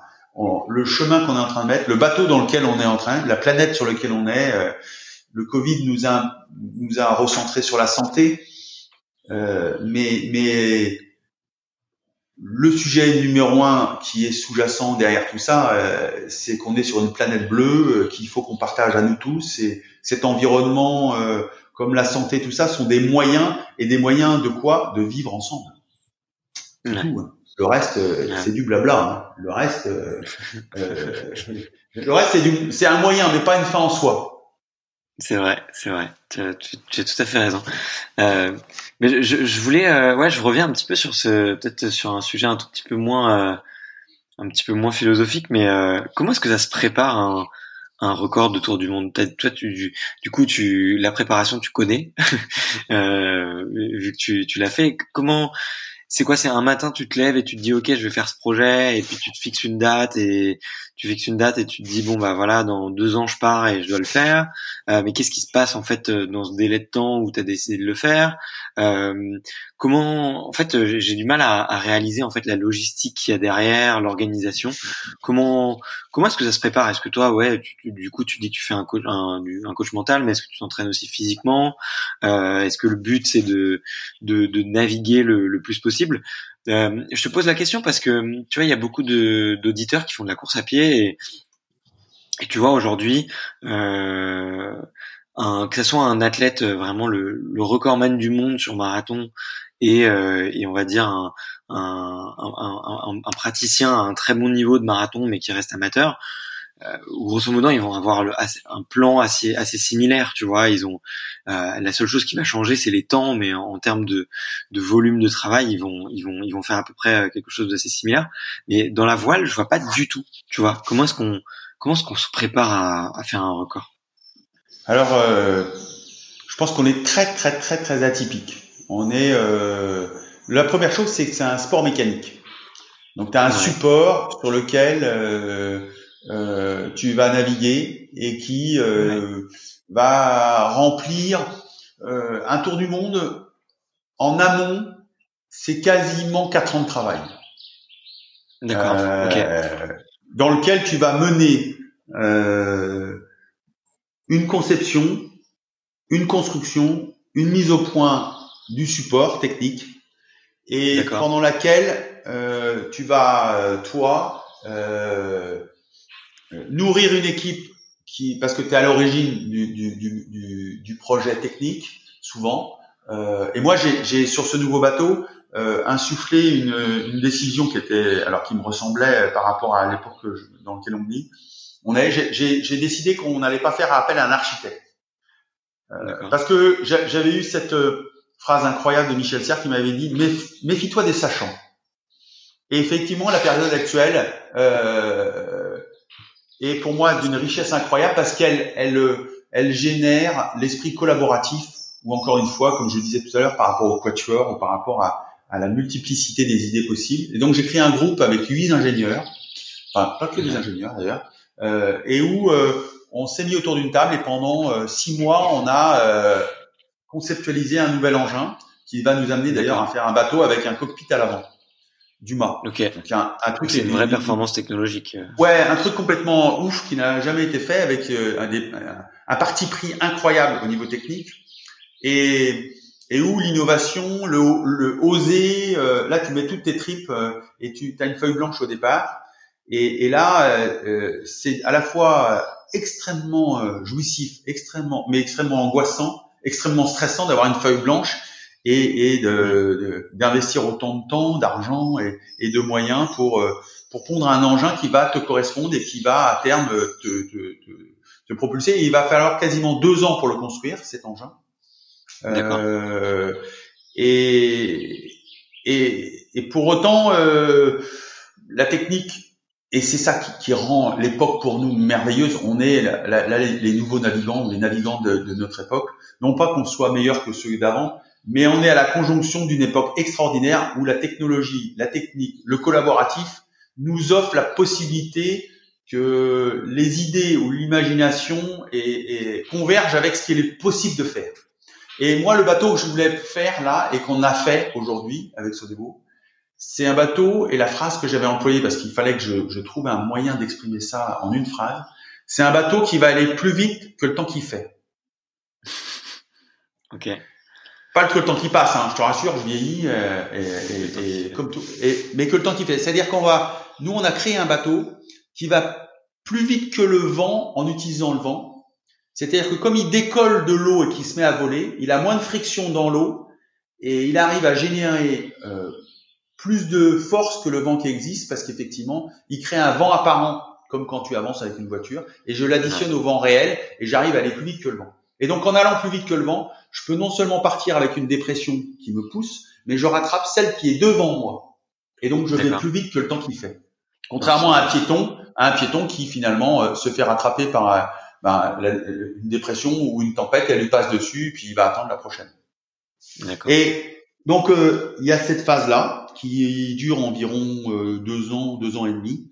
Et après, tu as entre euh, quelquefois c'est six mois, quelquefois c'est un, un, an de mise au point où tu vas essayer effectivement d'enchaîner le maximum de navigation pour éprouver le bateau, mais aussi euh, le comprendre. et toi, comme un coureur à pied, euh, prendre la mesure euh, du, du, du, fonctionnement du bateau, euh, de sa technicité, de sa difficulté. c'est souvent un, une alchimie entre être très bien préparé physiquement et ça veut dire que pendant la conception construction il faut que tu continues à avoir une vie d'athlète et aujourd'hui je m'entraîne 4 à 5 jours par semaine. C'est entre euh, course à pied, vélo, euh, rameur. Je suis pas un super adepte de la, de la, musculation, mais pour une raison euh, précise, c'est que moi j'ai pas intérêt à prendre de la masse, parce qu'après dans mon activité, le plus important finalement dans ma préparation, c'est ma capacité de récupération et notamment de gérer mon sommeil. Le sommeil dans un et donc plus je suis musculeux, plus j'ai besoin d'oxygène pour alimenter mon muscle, et, plus je le consomme, et moins je récupère vite, et donc j'ai besoin d'être plutôt euh, euh, le quasiment toute ma préparation physique ou quasiment tout mon schéma euh, physique et mental, il est lié à ma faculté de récupération et donc à la capacité que je vais avoir une fois sur l'eau euh, à gérer mon alimentation, euh, mon endormissement. Euh, parce que le plus dur sur un bateau, c'est pas de dormir ou de ne pas dormir, c'est de s'endormir. Quand le bateau il est à fond, quand tu es de nuit dans les vagues, tu es sous pilote automatique et que tu te dis euh, dans trois heures ou dans une demi-heure ou euh, dans une heure j'ai une grosse manœuvre à faire, faut que je sois super au top, faut que tu ailles t'allonger et de trouver mentalement la ressource pour arriver à complètement te relaxer et à arriver à t'endormir. Et là, tu as 25 minutes devant toi. Je peux pas dormir tellement plus que 25 minutes d'affilée. Euh, 25 minutes, c'est pourquoi? C'est qu'après, je tombe dans un sommeil profond, ouais. comme tout le monde, et que là, c'est très difficile pour moi de, de me réveiller et d'avoir euh, la capacité explosive à être de nouveau euh, très actif. Et en plus, 25 minutes, c'est quasiment mon horizon. Je te parlais de, de percuter un cargo. Euh, il y a des endroits, c'est moins de. J'ai percuté un cargo parce que dans le dans, dans la Manche, hein, c'est quelques minutes, c'est quelques. Et, et donc euh, pour moi, et, d'ailleurs les nouveaux athlètes aujourd'hui, plutôt que de se charger énormément en masse de travail ou en temps de travail ou en temps d'entraînement, euh, ils sont revenus beaucoup à partir de la récupération, du temps de récupération et après d'y adapter un temps d'entraînement pour que le jour J, à la période dite de la compétition, il soit au top, euh, notamment en termes de, de, de bah, de d'explosivité. En, en le, le, sport moderne s'intéresse de plus en plus à ça. Et après, c'est ma capacité de concentration euh, pendant pendant mon activité. J'ai énormément d'informations qui arrivent. J'ai des milliers de chiffres qui se qui, qui, qui me passent sous les yeux. Ça bouge tout le temps. Le bateau il bouge tout le temps. L'évolution lui bouge tout le temps. Je suis dans une météorologie qui bouge tout le temps. J'avance dans l'espace et dans le temps et toute cette problématique au niveau euh, intellectuel, elle est, elle est pas si simple à faire. C'est, c'est pas qu'un match de 90 minutes ce soit pas difficile à faire, mais en, en football, tu es concentré 90 minutes. Euh, 50 jours, quoi. là, j'ai 50 jours à être concentré et, et, à savoir comment je gère cette concentration, sachant que, ben, comme je dors de pas beaucoup, euh, j'ai une perte de vigilance comment je gère cette perte de vigilance, comment je m'auto-diagnostique sur cette perte de vigilance, quelle routine je mets pour m'auto-diagnostiquer sur cette perte de vigilance? Et, et ça, c'est à la fois passionnant, mais c'est à la fois beaucoup d'entraînement en amont de la compétition. Par contre, par exemple, je, je me sers, du coup ouais, je me sers par exemple des besoins primaires. Je mesure le nombre de fois où j'ai mangé, le nombre de fois où j'ai bu, le nombre de fois où je me suis lavé, le nombre de fois où je me suis euh, endormi, le temps que j'ai mis à m'endormir, euh, pour qu'effectivement dans ces rituels, dans ces dans ces et, et, on revient finalement aux besoins primaires de comment je, je prends soin de moi. Hein. Euh, C'est ce qui me permet de savoir si par exemple je me suis pas lavé une journée, ah j'ai un petit signe que psychiquement je suis un peu dépassé. Ou euh, j'ai pas bu autant que d'habitude, j'ai pas fini ma ration journalière, j'ai des petits sacs journaliers dans lesquels j'ai toute ma nourriture de la journée. Et si à la fin de la journée j'ai pas tout mangé, c'est que j'ai été perturbé, c'est que j'ai pas mangé le nombre de calories jour que normalement on avait prédit que je mangerais et euh, je suis pas en danger, mais c'est une première alerte. Et ainsi de suite. Je cumule tout ça. Et j'ai une petite corbeille où je mets tout ce que j'ai pas mangé. Ben si à un moment donné il y a des il y a des tours du monde où je rentrais avec quasiment euh, 10 jours de bouffe, ça veut dire que j'avais occulté pendant 50 jours 10 jours, ce qui est catastrophique. Je perdais 12 kilos. Et, ah ouais, euh, ouais, ouais, ouais, ouais, ouais, Pourtant, tu consommes, euh, tu manges, enfin, tu prévois énormément, non? Parce que tu as une dépense calorifique qui doit être, euh, qui doit être Ouais, je suis aux alentours de 5 à 6 000 calories jour. Ouais, c'est dingue, c'est dingue. Et, et, euh, et pareil, je me fais aider par rapport à ça. Et c'est vrai que souvent, un peu comme euh, un peu comme un cosmonaute qui est relié à, à, à Houston. Euh, il me demande euh, est-ce que j'ai mangé, est-ce que j'ai bu, euh, et il note. Et, et, euh, et c'est vrai que c'est un sport qui est qui est de plus en plus aussi comme les sports modernes d'aujourd'hui. Hein, euh, on, ouais, on est très... Et... Ouais, on est soumis et on est on est extrêmement. Euh, euh, euh J'allais dire parce que de temps en temps j'aime pas trop ça, mais mais je m'y suis habitué. finalement, c'est rentré dans mon. On est un peu fliqué. C'est-à-dire que je suis, euh, je suis, en tous les cas, je suis évalué tout le temps parce que le bateau, il a une performance intrinsèque et ouais. On prévoit que le bateau demain, il va falloir que j'ai fait euh, 600 000 ou 700 000 euh, ce qui est une, très longue distance. Et si j'ai pas fait mes 700 000, on va débriefer pourquoi. Et, et donc euh, c'est un peu comme tu parlais d'un marathonien. Lui, il a euh, euh son, son, son, temps au kilo, enfin au kilomètre. Ouais. Et, et, euh, et, et euh, un cycliste, il va avoir les watts qu'il qui, qui, il est capable de, de, de produire. Eh bien, euh, nous, c'est 24 heures sur 24, 7 jours sur 7 pendant 50 jours. J'ai des gens qui, à travers le bateau, m'évaluent et évaluent ma performance. Donc c'est c'est à la fois euh, une discussion quand même, parce que je, je leur répète souvent que ben c'est la théorie, elle est ce qu'elle est, et, et euh, je suis quand même, euh, je, je suis, et ça c'est, je peux pas me couper de ça, euh, quand même mon intuition, ma sensation, euh, euh ma relation, comme je disais au tout début, le, le contact que j'ai avec ne serait-ce que le vent sur le visage, euh, euh, la nature qui m'entoure, une vague, euh, elle est jamais modélisée comme elle était prévue. Donc ils, ils, pourront jamais me prédire ou me projeter dans quelque chose qu'ils n'auront pas vécu.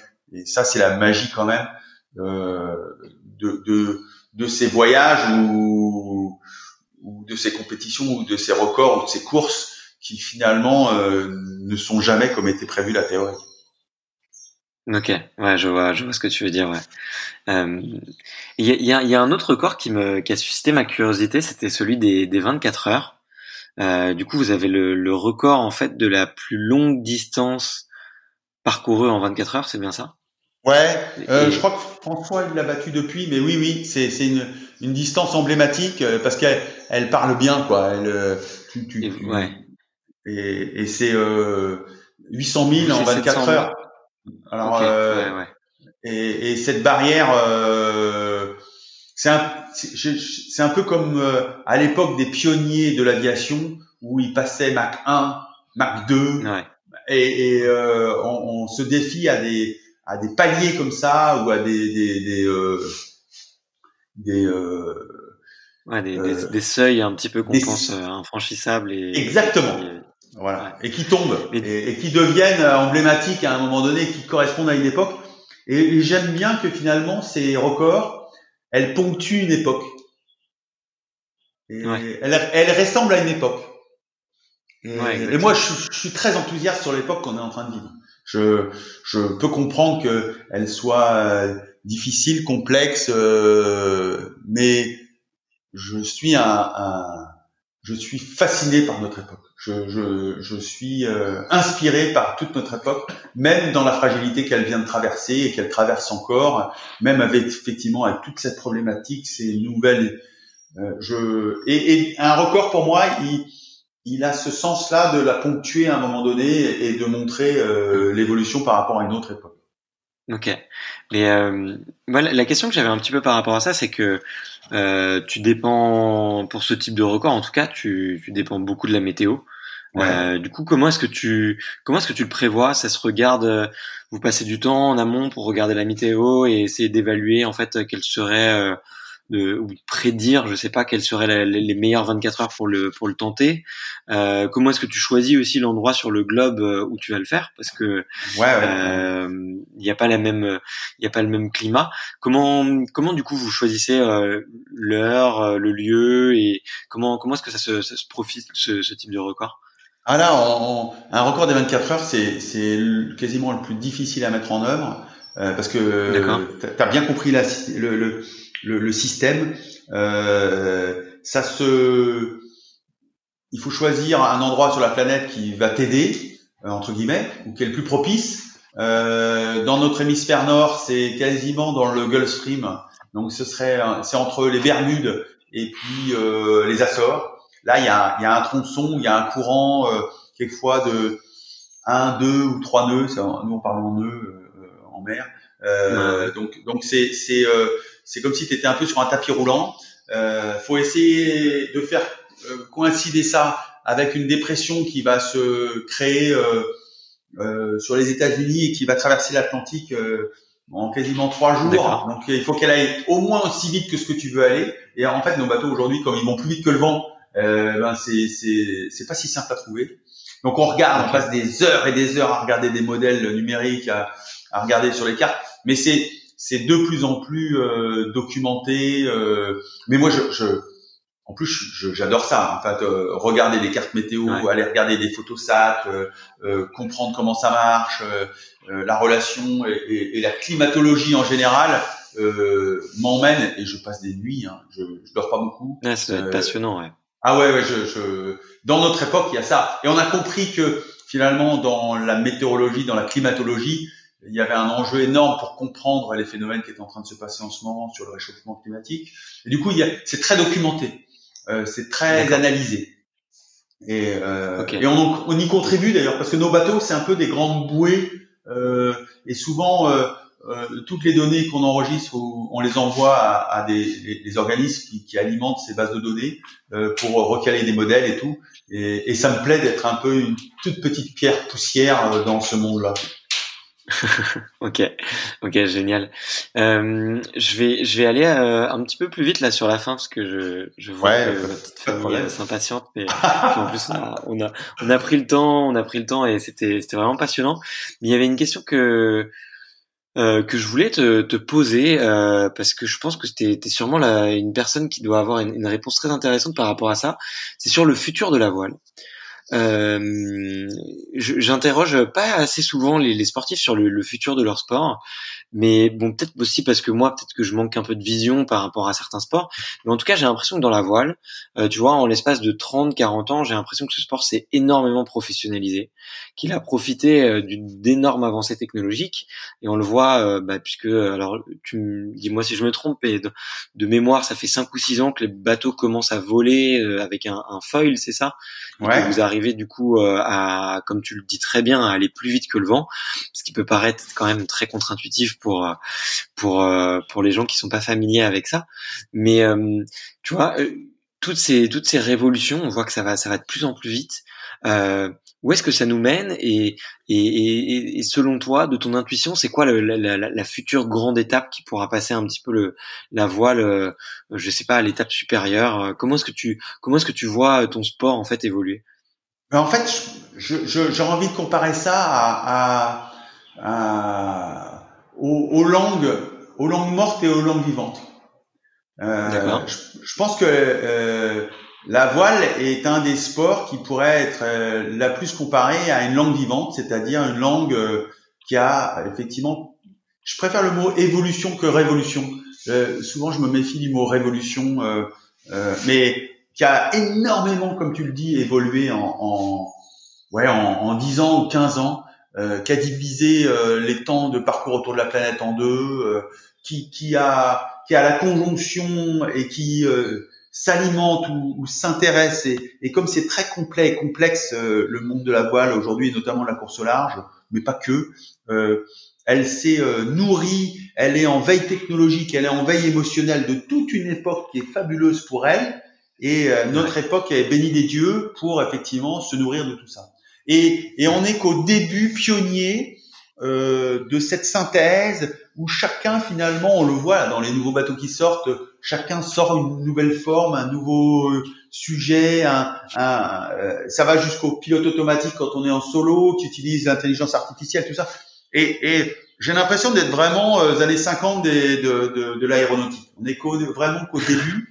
Et encore une fois, je suis super enthousiaste parce que je pense que ça va même me donner un, un le sens qu'il va y avoir, par exemple, pour les nouveaux les prochains tours du monde. Et nous, on est là-dessus avec Sodebo. On va sans doute réussir la gageure de faire le tour du monde euh, sans énergie fossile. Euh, C'est-à-dire qu'on va rendre un bateau comme le, le nôtre Sodebo là.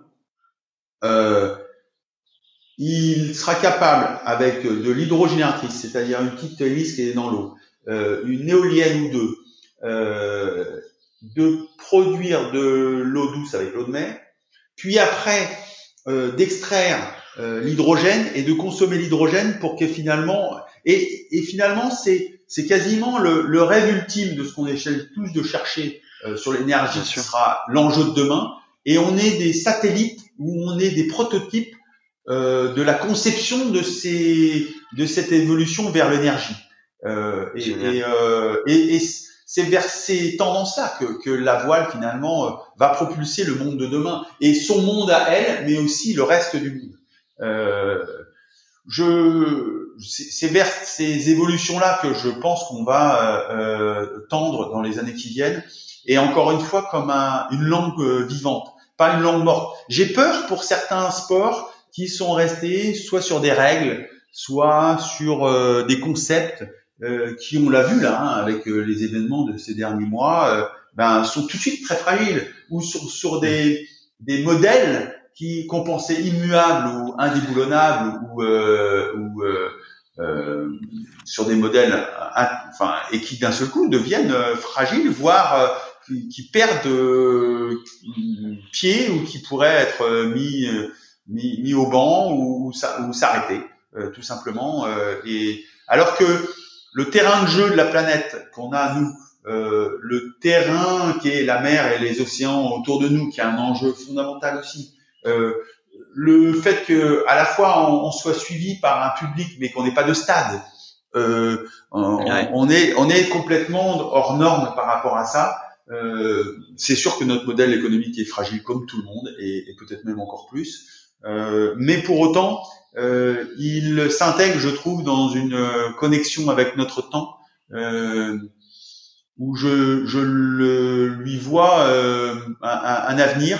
Et je te le disais au tout départ, je pense que les femmes euh, vont intégrer notre sport parce que ça va devenir de plus en plus euh, pointu en termes de réflexion euh, et, et, de l'adaptabilité qu'il faut, l'humain qu'il faut pour traiter toutes ces informations, tout ça.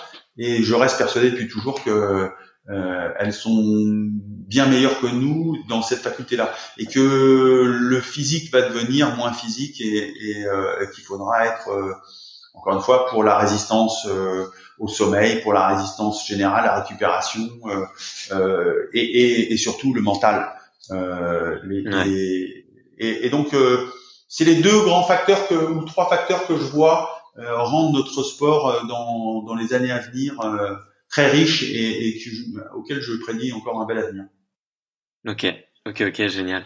Euh, bah écoute, merci, merci beaucoup Thomas. Euh, C'était hyper intéressant de d'avoir ton point de vue sur cette question. Tu vois, j'étais curieux. Euh, je me suis dit tiens, allez, je la, je la tente. Des fois, je, ouais, ouais, bien. Il y avait d'avoir un peu, un peu de, avoir un peu de vision et et c'est vrai que bah, je me suis, moi, je me suis un peu passionné effectivement. Euh, de, de, de, retracer un peu l'histoire de la voile là ces 50 dernières années. Et, je vois que ça évolue à une vitesse folle et, j'étais euh, très curieux d'avoir ton, point de vue. Et effectivement sur le l'aspect énergétique et peut-être aussi l'aspect du, genre effectivement il y a il y a beaucoup de d'évolutions possibles et, et c'est hyper intéressant en fait d'avoir un sport qui est au cœur de la technologie et de voir en quoi euh, euh et ben en fait vous êtes des des expérimentateurs en fait de, de potentiellement de, de révolutions technologiques qui qui j'espère pourront avoir euh, de super vertus euh, pour euh, pour d'autres industries, d'autres sports, d'autres et d'autres applications. Donc c'est c'est c'est vraiment génial. Euh, écoute, j'ai j'ai mes petites questions de la fin. On va que je voulais, je, je garderai le je, je, garderai le mot expérimentateur, ça me va carrément. Je suis, je suis fan de, de, de, de l'étiquette. Mais c'est vraiment ça, c'est vraiment ça, je trouve. Vous êtes un peu des, mais vous êtes un peu voilà dans un laboratoire, euh, ah ouais, un laboratoire de, de, science et c'est vraiment génial quoi. C'est passionnant. Moi qui ai fait une école d'ingénieur, tu vois, et finalement euh, euh, ça me plaît quand même un peu de comprendre, tu vois, comment comment ça fonctionne techniquement et et la technologie c'est quelque chose qui m'attire de naturellement quoi. Donc euh, euh j'imagine que c'est, enfin ça doit être hyper stimulant. Euh, écoute, j'ai ouais, je, je, pourrais pas te poser toutes les questions de la fin parce que sinon je, je vois ma, ma femme qui me regarde des gros yeux. J'allais bientôt faire la cuisine. C'est bien, c'est bien, c'est bien. Bravo. J'ai passé, j'ai passé un super bon moment, mais je voulais poser quelques questions quand même. Ouais, exactement. Tous les jours, tous les jours, tous les jours. Et euh, je voulais quand même t'en poser quelques quelques-unes. Il y en a une que j'aime bien notamment, c'est de c'est de savoir euh, comment est-ce que tu te vois dans dans dix ans? en fait, euh, hein. non, parce que j'avoue que je suis pas quelqu'un, je me suis jamais vraiment projeté en fait. Je, je sais pas que je veux pas répondre à la question, hein. c'est que je, je suis tout le temps en fait assez émerveillé de la tournure qu'a pris euh, depuis le début ma vie. Euh, et, et j'avoue que la, la, en fait, ma vie a beaucoup plus d'imagination que moi. Euh, et sans, sans, me laisser porter ou sans me laisser, parce que j'ai l'impression de la, la, voir entre mes mains et de décider et d'être euh, assez moteur, euh, je me rends quand même à, compte que euh, j'aurais jamais imaginé de me retrouver où je suis, à ce que je fais et, comment je le fais. Euh, il y a peut-être encore 10 ans ou encore moins 20 ans et encore moins 30. Euh, ça c'est sûr. Euh, que les, les rencontres ont fait m'ont fait prendre des décisions, des décisions m'ont fait prendre des m'ont fait faire des rencontres et c'est un, un, cheminement quasiment euh, permanent comme ça. Euh, j'ai J'aurais envie de continuer à naviguer longtemps parce que c'est ce qui me aujourd'hui me, me, physiquement, intellectuellement, euh, moralement, euh, en sensation, tout me, me m'équilibre et me, m'enthousiasme et me ouais enfin j'ai pas de j'ai trouvé ma, mon harmonie avec ça. Est-ce que ça sera encore longtemps en compétition? Je le souhaite. Quand ça sera plus en compétition, je pense que j'irai le faire. Euh, euh, de mon côté en allant soit dans le Pacifique, soit en Antarctique, soit euh, je, je, continuerai. Euh, alors ce que m'aura pas laissé la, la, la, compétition le faire, euh, m'arrêter, peut-être plus profiter, parce que quand on est athlète, on, on, on, voyage, mais on voyage un peu comme des valises. on voit pas tout, on voit pas grand chose. mais je j'ai une passion pour la montagne et, et, je voudrais pouvoir aller en montagne plus souvent et, et euh, je, je, me, je me suis découvert depuis une dizaine d'années cette euh, vraie passion euh, de, de, grimper, d'aller haut ou de ou, ou, de rebrousser chemin quand j'y arrivais pas. Il y a une dimension spirituelle qui me plaît beaucoup dans la montagne et que je retrouve en mer. Donc, je voudrais créer des moments parce que c'est à moi de les créer pour attirer mes enfants, mes amis euh, et le gens, les gens du cercle des gens qui m'inspirent, comme je te l'ai dit tout à l'heure, euh, pour continuer à les voir et, et, et avoir nos conversations. Euh, Donc c'est à moi de me bouger et de les attirer ou de les, les, leur donner envie d'eux euh, pour que continue à avoir cette spirale dans laquelle je vis aujourd'hui. Ok, ok, ok, génial.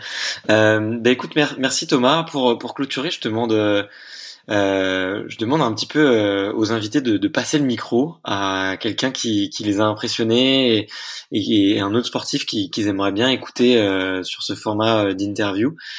si, enfin, du coup, si c'était ton cas, qu'est-ce que tu me recommandes Qu'est-ce que tu me recommandes d'aller interviewer? Spontanément comme ça. T'en as dit plein déjà. T'en as dit plein en plus. Ouais, Fabien Galtier, c'est un, un, monsieur qui me, qui, qui, me, qui me nourrit beaucoup. Je, je suis, euh, il, il, il, est, il a, il, il, a tout ce que je trouve dans un athlète accompli de, de d'humain et de, et de fabuleux. Euh, D'accord. Je ne l'ai jamais rencontré, mais je rêverais de la rencontrer pour donner une deuxième personne si, si j'aurais Fabien Galtier ou euh, ou, ou peut-être Tony Estanguet qui sont ceux que j'ai rencontrés aux étoiles du sport euh, et qui, qui, ont été ont été fantastiques avec moi euh, à des moments justement critiques. Et, les étoiles du sport pour ça tu devrais aller les voir ou les rencontrer ou ou, ou te faire inviter parce que c'est un, un, vivier et mais c'est un c'est fantastique cette euh, cette idée des étoiles du sport de transmettre euh, entre athlètes là, c'est fantastique. Et euh, c'est pas du tout une, une athlète, celle que, dont je vais parler, mais je suis euh, euh, en recherche depuis que Michel Serres euh, nous a quittés et m'a quitté euh, d'un philosophe ou de quelqu'un qui dont j'ai besoin par rapport à ça. Et euh, Cynthia Fleury est une personne qui qui m'inspire beaucoup et que Euh, si tu l'interviewais, je ne manquerais pas d'aller l'écouter et de, de, de voir comment tu auras réussi à, à, à lui faire faire son introspection comme tu as fait avec moi aujourd'hui. bah écoute, ce sera un tout autre, un tout autre registre, mais euh, mais pourquoi pas ne, pourquoi pas essayer, tiens, pourquoi pas. Si elle fait un peu de sport, on peut peut-être trouver des, des connexions. Et, euh, c'est ouais, mon, mon, choix de cœur parce que je, je l'ai rencontré il n'y a pas très longtemps, juste avant euh, les, les, événements du Covid. J'étais avec le 15 de France. Euh, ok. Je sais pas si tu l'as déjà rencontré ou si tu l'as euh, euh, pas du tout. Je suis pas du tout en contact avec lui, mais euh, mais écoute, ça, ça, ne saurait tarder maintenant. Maintenant que tu m'en as parlé chaleureusement. Euh, ah bah, je j'ai ses coordonnées, tout ça, je peux te les envoyer. Oula, ah bah écoute, on, on s'avance pas trop, mais écoute, ouais. avec grand plaisir, c'est pas tombé dans l'oreille d'un sourd comme tu comme tu l'imagines en tout cas. Mais euh, mais je suis ta recommandation à, à 2000% en tout cas. Euh, Merci beaucoup euh, Thomas. Qu'est-ce qu'on qu'est-ce qu'on peut où est-ce qu'on peut demander aux, auditeurs de te suivre euh, s'ils veulent suivre un petit peu ton actualité, en savoir plus plus Alors euh, où est-ce qu'on les où est-ce qu'on les redirige? Sodebo, ils ont un, un, super site qui suit ça euh, quasiment quotidiennement, en tous les cas qui, qui, qui font vraiment un boulot formidable par rapport à, à ce qu'on vit et, et, ce qu'on vit ensemble. D'accord. ils peuvent aussi venir à Lorient. c'est des bateaux incroyables à voir hein, et à venir voir. Ouais. Euh, je te lance l'invitation. Je te, euh, je te provoque même. Euh, viens voler un jour avec nous. Euh, ça vaut le coup. Ça vaut le coup d'essayer. Bah ça marche. Bah écoute avec grand plaisir. Franchement avec grand plaisir. Euh, euh, on, on en reparle. J'ai ton numéro. On en reparle. On en reparle ça avec marche. grand plaisir.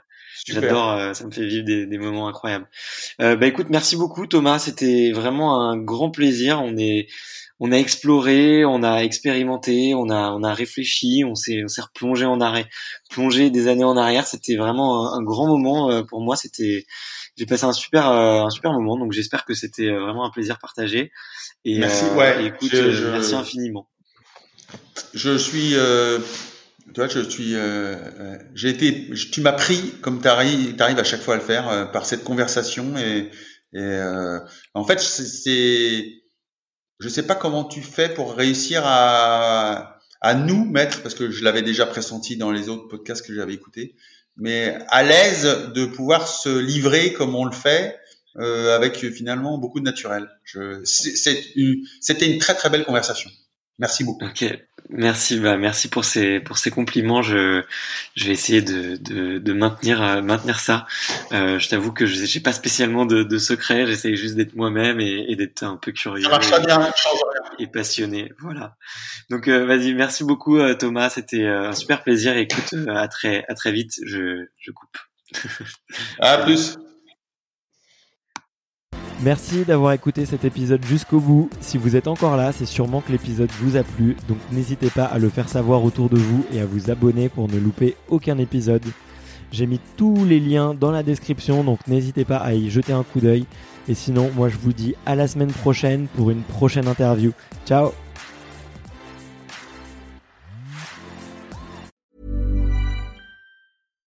When you make decisions for your company, you look for the no-brainers. And if you have a lot of mailing to do, stamps.com is the ultimate no-brainer. It streamlines your processes to make your business more efficient, which makes you less busy.